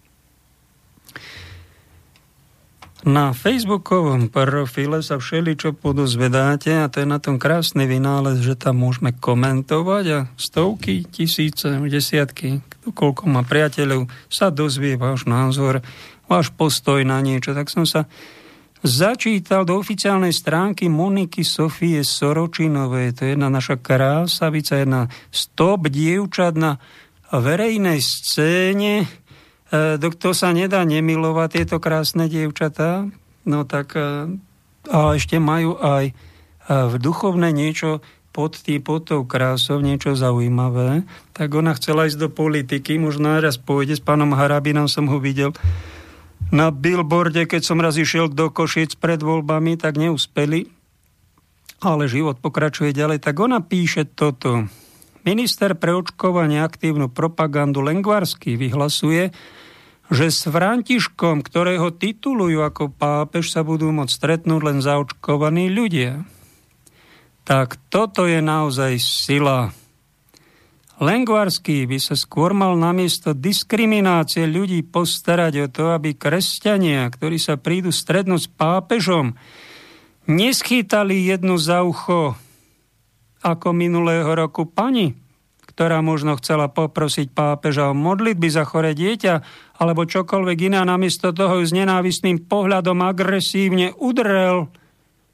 Žena bola zjavne v zúfalom stave, úpenlivo čakala, kým k nej pápež podíde. Nech by už situácia bola akákoľvek. Žiaden muž a deto pápež si za žiadnych okolností nemá čo dovoliť zdvihnúť ruku na ženu. Výkričník. Milá Fešanda so, Monika Sofia. Je video, pápež kde si prišiel a žena mu stiahla ruku na silu, obmedzila ho na slobodnej vola, nechcela tú ruku pustiť a pápež si ho chcel vytrhnúť z jej zovretia a ona ho nedržala, držala, až, až mal taký výraz tváre zúfalý ako mučeník. No až sa mu to po nejakých eh, pár desiatok sekúnd podarilo a nešťastne odišiel a hneval sa na tú e, sestru. Čo toto robíte? Prečo mi toto takto ma umúčíte? A túto Monika sa zastala tej ženy, nie pápeža. No tak to je zaujímavé. Tak ja sa toho pápeža trocha zastanem, že on je človek, on není nad človek a keď mu toto niekto urobí, ak tu náhodou príde, sa nemusí stať na Luníku 9 takáto primitívnosť, ale možno niekde inde, tak naši páni biskupy mi mali dať inštruktáž, aby niekto, nejaký Slovak sa takto nestrapnil, aby našu, nášho pápeža Františka, aby mu takto neubližoval, že ho stiahne a na silu pri sebe bude držať, pretože to sa nepatrí, aj keby bol v akom stave zúfalom. To robíme preto, asi táto žena to urobila, lebo očakáva od pápeža niečo, aby sa choval tak, ako ja chcem. No on sa tak nechová, nevládze, alebo necíti to. Ano, a na silu to chceme znásilňovať pápeža. Buď tu pri mne, venuj sa mne, ja mám problém, a prečo utekáš a venu dáš ruky druhému a mne nedáš toľko? No tak a to je už to ego, no. To je už to nečisté. To je to, že očakávame od nejakého otca, manžela, kňaza, pápeža niečo, aby sa choval a že on je náš Boh a on není tým Bohom, no tak a teraz sa hneváme navzájom. Výsledok toho je, že sa nemáme radi. Je z toho trapas. A tá žena myslím, že urobila väčšiu chybu. No. ten pápež tomto bol nevinne. Tuto pani Monika, zase všimnite si, e, vidí to optikou ženskou a tak čítam to preto, aby, či slečna Monika, náhodou ste, prepáčte, nepoznám vás osobne. Bola som vychovaná v kresťanskej rodine, pokračuje, v kresťanskom duchu a v súlade s kresťanskými tradíciami. Aj som absolvovala všetky kresťanské sviatosti, ale čím ďalej, tým viac to vyzerá tak, že kresťanstvo a viera s cirkvou nemajú nič spoločné. Som maximálne znechutená a nechápem, akú úlohu má v skutočnosti zohrať páp, návšteva pápeža na Slovensku. Odmeniť zaočkovaných za poslušnosť v jednej z najviac kresťanských republik v Európskej únii? Alebo nezávisle namotivovať na očkovanie ďalších? Dobre sa pýta, počúvajte ho, páni biskupy, všimnite si takúto fešandu na sociálnych sieťach, ktorá e, robí možno na okraj politiky, možno a zrazu bude robiť aj inú politiku. Aj názory takýchto ľudí, to není jeden hlas. Takých hlasov je tisíce, ktorí očakávajú od pápeža, že bude tvrdo proti očkovaniu, tvrdo proti svetovláde, na moci pánov sveta sa vrhne, exkomunikuje ich a exorcizmus urobí moci pánov sveta. No tak e, možno by bol aj taký Gregor, svätý Gregor Veľký v 11. storočí bol takýto bojovník, bojoval preto ho potom cisár vyštval z Ríma, napadol tam, rozvrátil a urobil obrovský chaos že ľudia nemali radi pápeža kvôli tomu, čo potom tie vojska cisárske urobili, no tak to boli bojovníci. No. Máme aj takých medzi svedcami, len to je taká výnimka. Toto je taký skôr taký tolerantný, umiernenejší, pre, ako majú aj naši biskupy, že sa nebúria, a zoberte si vakcíny, aj keď sú tam potratené deti, to nevadí. A že tam je nejaký sajrajt, možno čo vás neplodní, no tak každý nejak trpí, no tak voľako takto, takto nejako voľako, no. Tak čo poviete, pán Bambolovič, no tak je to tragédia, toto, čo my produkujeme, pán redaktor. No ale taká bola realita v každom storočí, sa takáto nekvalita dostala do vedenia. Spomente si na štvrté storočie, kedy väčšina klérus svojich biskupov bolo za to, že Ježiš nie je božská osoba. A Ariáni mali návrh. No a katolíci boli vyhnaní z chrámov, boli prenasledovaní ako svetý Atanás. To si musíte, vážení posluchači, uvedomiť. Vy nečakajte o týchto našich hierarchov, že to budú hrdinovia. Nejakí aj boli, ale väčšinou to boli pacifisti. Áno, áno, ďakujem vám, pán docent Bambulovič, že ste toto, tento bambulizmus, ktorý nejaký tak spracovávame historicky a túto nekvalitu, ktorá sa nám ponúka. Vraj sú to otcovia, možno sú to niektoré octovia, mali by byť väčší bojovníci a je to také pacementaris v, v rôznych, rôznorodých modifikáciách, čo sa tu pohybuje aj za komunizmu, aj za kapitalizmu. Tak čo na to povieme, tak Adam má sa mučeníctvo vnúcovať? Nemôžeme niekomu ani pápežovi vnúcovať. Vy buďte mučeník, vy musíte byť mučeník. A prečo to pápežovi vnúcuje, že musí byť mučeník? No ty buď mučeník.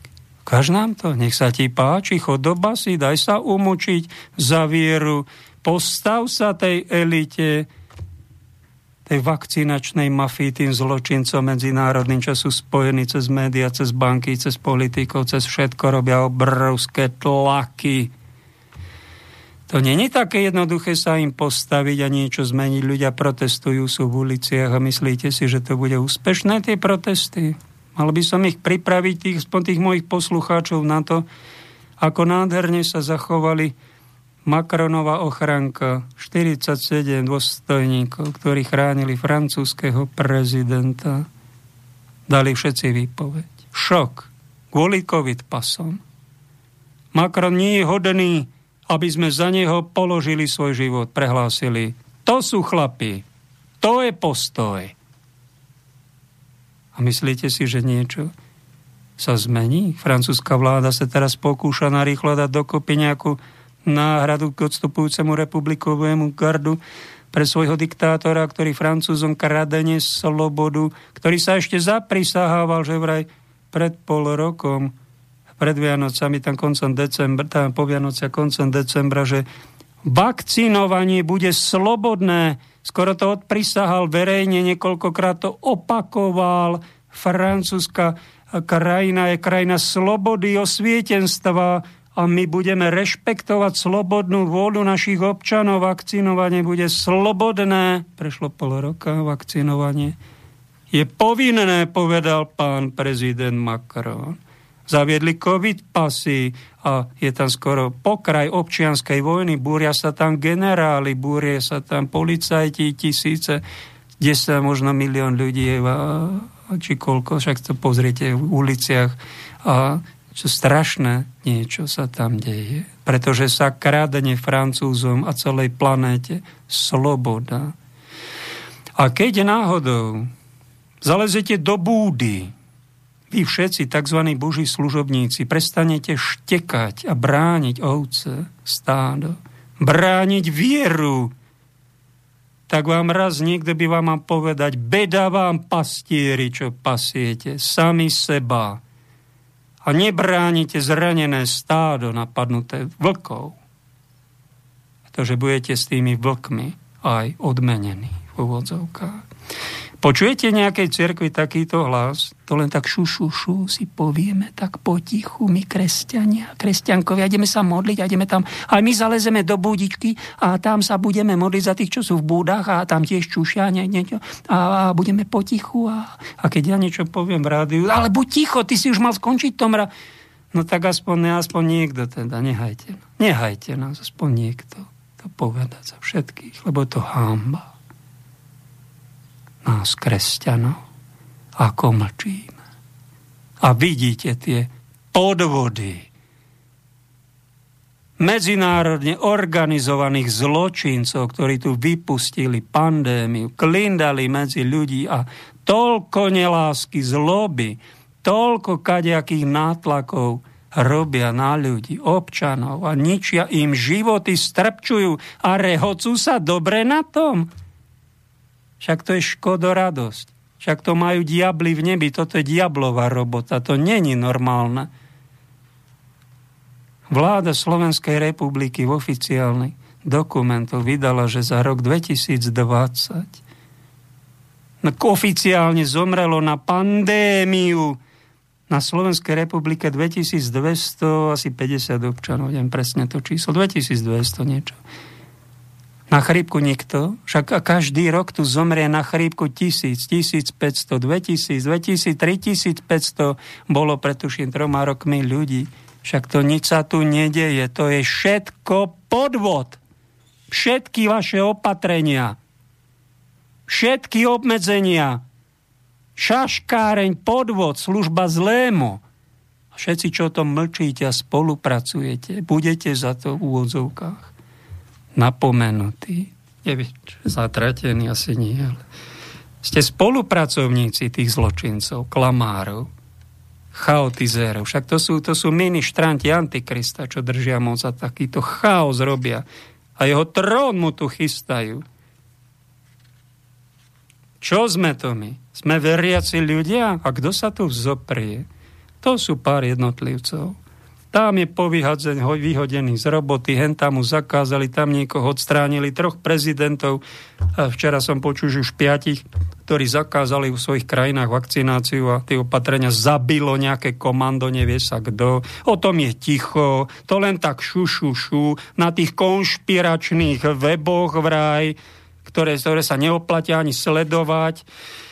Veľmi dobre to povedali na televízii Slovan pán doktor, čo to tam vedie s tou fešandou, že tí konšpirátori to nie sú, to sú skorej inšpirátori. Ja, je ďaká, vďaka za pochovalu, za docenenie, to je, to je cenné. Poďte ku mne všetci, ktorí ste zaočkovaní, ja vás posilním. Takéto karikatúry idú po internete pápeža v papamobile s takýmto ironickým komentárom.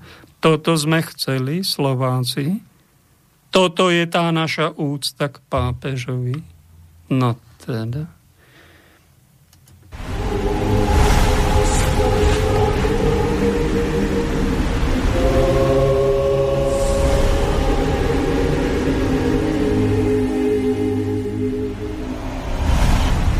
Téme boja s telesnými vášňami, ktoré útočia na čnosť čistoty, svätý Izak Sírsky poznamenáva, že by bolo nesprávne vyniť iba prirodzené hnutia tela.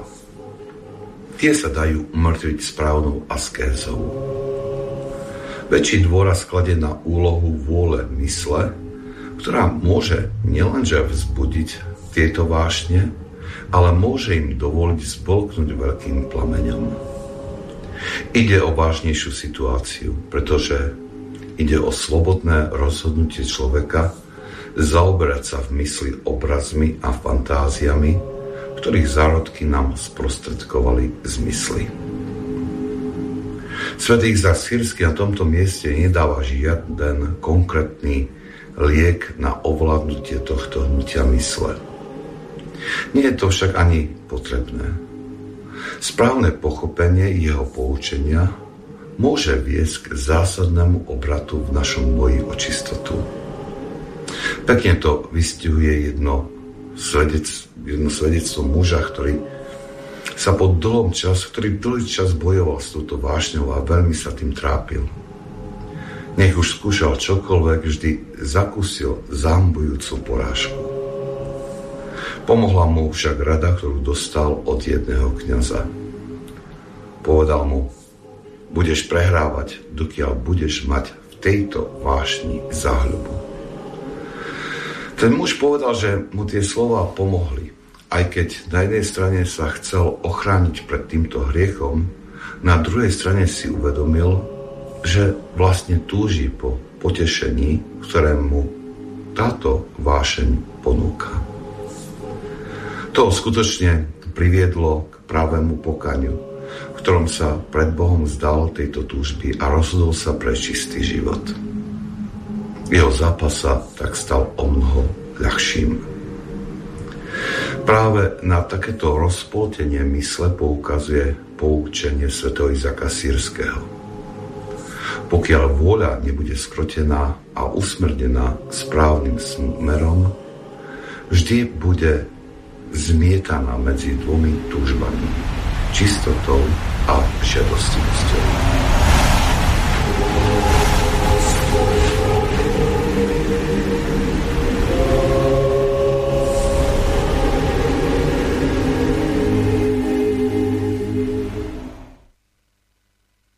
Tak to bola ukážka z televízie Logos, z internetu. Sú tam zaujímavé podnety od svätého Izáka Sírskeho, Východná spiritualita je povšimnutia hodná, ide trocha inou cestou.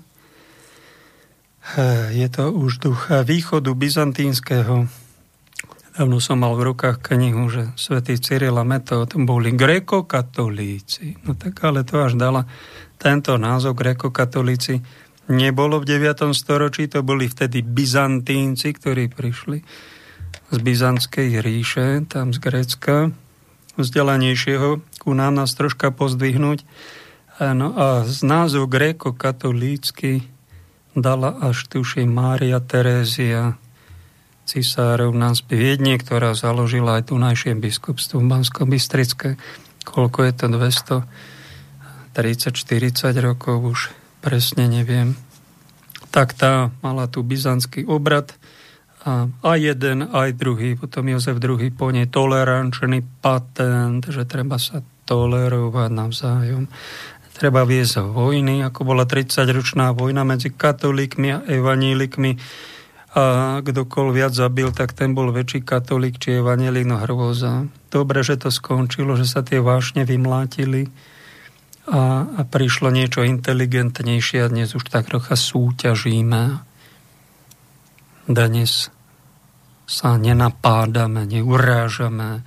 Keď má niekto si zvolí iný typ, má slobodnú svetu, slobodnú volu, každý si zvoliť nie len církev, ale aj typ spirituality kresťanskej, pretože tam dlho bola natláčaná len jeden typ tej katolíckej spirituality alebo superkatolíckej vôdzovka, ktorá bola silným polokatolicizmom, tak to sa pretláčalo tá katolicita skutočná je zahrnúva taký univerzálne niečo. Že doprajme, sú rôzne typy cirkví, rôzne typy spiritualít. Bol som u adventistov napríklad. v reštaurácii koložvarská kapusta, ale bez mesita, s takým zvláštnou a túto Bystrici. No ďakujem, oni dávajú dôraz na tú zdravú výživu, čo my kato, takí tí polokatolíci nedávame. My máme masné, presladené a, a, a máme brucha, pneumatiky a, a vraj chrámy. Toto, však nejeme si hambu. Čo to, čo to, aký sme to príklad? Obezitu ukazujeme. To, aby všetci boli obezní, no tak keď sú ženy tehotné, obezné, či s brúškom, no to je krásne, ale ostatné to je hamba. Čím väčšie to je. No tak my na to dôraz nedáme, tak církev adventistov dala na toto dôraz. No, tak, si, oni, tak sa choďme do reštaurácie, potežme, som poslal fotku komu si do Švajčiarska. Pozrite, my tu máme aj takéto niečo. A tie rôzne cerkvy sú aj rôzne typy spirituály, tak si kľudne, slobodne vyber to, čo ti buduje chrám, vzťah ku Kristovi a váš aj druhé typy kresťanských spirituálí. Čak my by mali mať jedno, to dosť pápež František, za to není moc obľúbený, lebo tí tradiční katolíci zúria, že si ctí, no ale všetci sú pokrstení v Kristovi, majú ten jeden krst, tak patria do Kristovej církvy. Ďaká Bohu, že sme sa dostali k tomu. V 21. storočí. Trvalo nám to, je to v závere dejín, ale tak dos, dospeli sme k tomu inteligentnému No a taký predchodca jeho Benedikt XVI blahej pamäti povedal krásne, hoci kritizoval nedávno pomery v nemeckej cirkvi, ale vyjadril sa, však on odtiaľ pochádza, že je veľmi dobré, že tu polovica kresťanov je katolického význania a polovica kresťanov po 20 miliónov, či koľko je tam, evanílického význania. Každá vybere cirkevnú daň 5 miliard eur a z toho sa financujú misie po celom svete. Je to tam vybudované o tom potom. My ešte na nich šomreme, že nám posielajú to dobré. Robert, arcibiskup Strnavie, povedal, že ne, nešomrime na nich. Keď tam požehnávali homosexuálne zväzky, niekoľko sto párov, či v 100 kostoloch tam požehnávali homosexuálne zväzky. Sú ľudia vydesení, že tam homosexualita pri... Ale však to treba dovysvetľovať, čak oni nepožehnávali nepožehnávali smilstva, ale že máme takýchto ľudí, ktorí sme dlho, dlho prenasledovali v cerkvi, tutlali, museli byť pokryci a nesmieli o tom ani hovoriť, tak teraz to vyplával, že takých máme oni prežívajú svoj život, teda žena so ženou, muž s mužom. No a požehnať kňaz môže, môže čo či nemôže? Môže požehnať takýto vzťah, keď oni žijú čisto, ako brat s bratom, sestra so sestrou, čisto. Nesexuálne, nevstupujú telo do telo hlboko. To sa dá? No tak v pohanskom svete sa to nedá. Asi to pohania nevedia, to sa nedá. Ale kresťania, čo žijú s Kristom, sa to dá. A keď požehná takýto pár kniaz tak nehreší. Nech vás pán posilňuje, vydržte v tom, aby ste žili čisto. To, že sa vy obi, obímete, to je vaša vec. Však to je tiež ľudská láska, to nemusí byť hriech, keď brat obíme brata, sestra, sestru. Do toho vy nesnorte.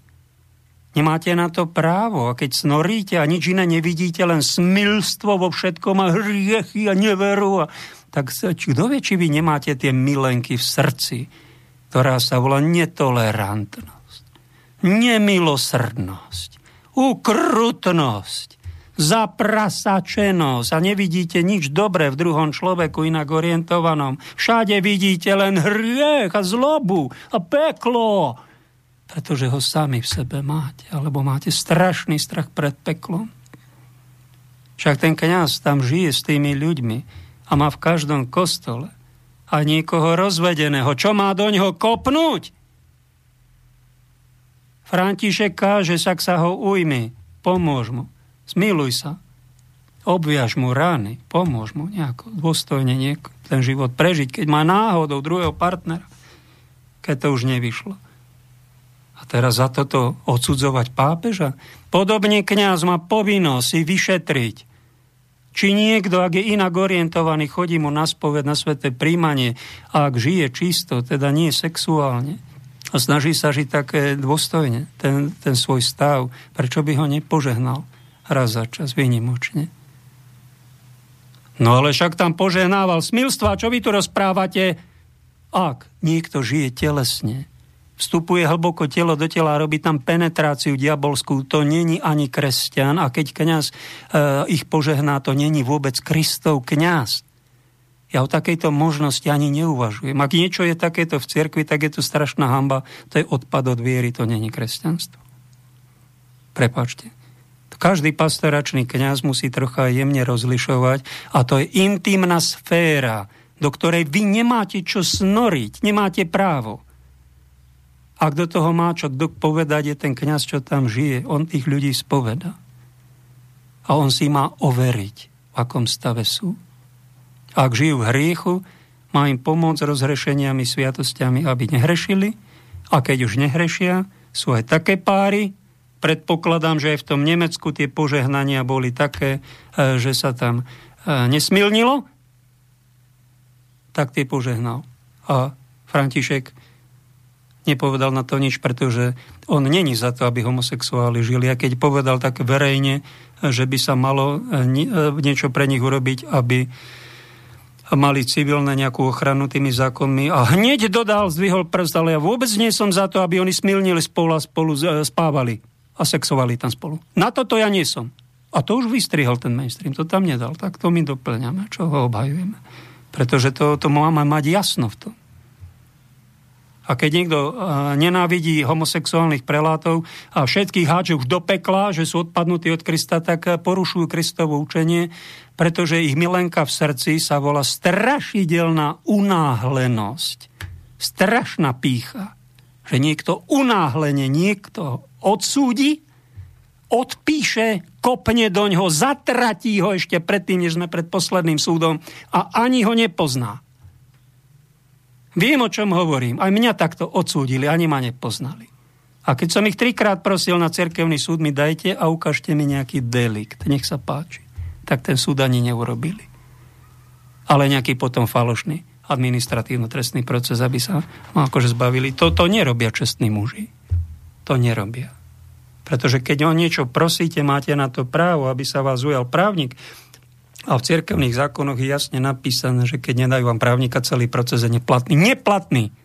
A všetky vaše reči, čo vy tu rozprávate, kotkodákate, takéto chobotiny, čo sa ja tu dozvedám o sebe, tam jedna, tam druhá, tam tretia a nafúkujete to a chodíte sa vy modlikať, tak takéto kresťanstvo zahalené do nejakých tradičných hodnot a vyklakávania tam pred sviatosťou ja neuznávam.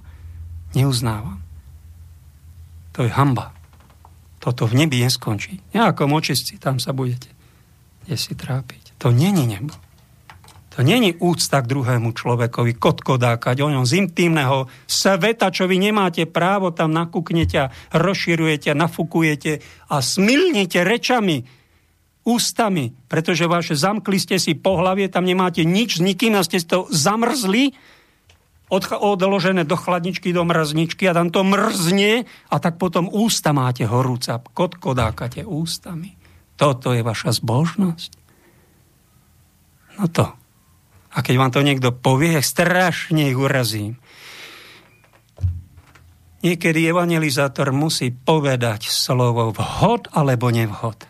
A čo si kto o tom pomyslí, mňa to nemá trápiť. Budem zodpovedný nie vám, ale pánu Bohu, som povinný povedať to, čo som vám povedal. Svetá sloboda, kráľovská. Ja som nikomu nesľuboval, že budem o hriechoch mlčať. A budem tutlať, zatajovať. A mám takto tajnú účasť na tých zločinoch, aj verbálnych. Kňaz musí milovať stádo, brániť ho, brániť ovca baránkov.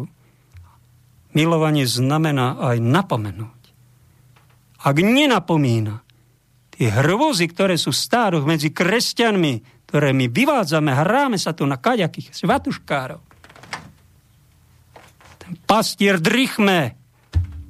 Čo povie dobrému pastierovi? Drichmal som 10 ročia na fare, čušal som v bude, nikomu som nič nevytkol. Ako si to pásol stádo? Dobrý pastier má pás nie seba, svoje brucho kariéru, má milovať ovce a niečo pre nich urobiť. Má mu na tých ovečkách záležať, nech sú pekné. Nech sa navzájom tu úctíme, ľúbime. Ďaká za pozornosť. Milí poslucháči, poslucháčky, nech vás pán žehná. Nech vám padne na užitok, čo ste tu počuli a na záver by sme mohli dať. Euka z Floridy si prijala Liho, tak ju pozdravujem aj Tonyho, tak dáme jeho.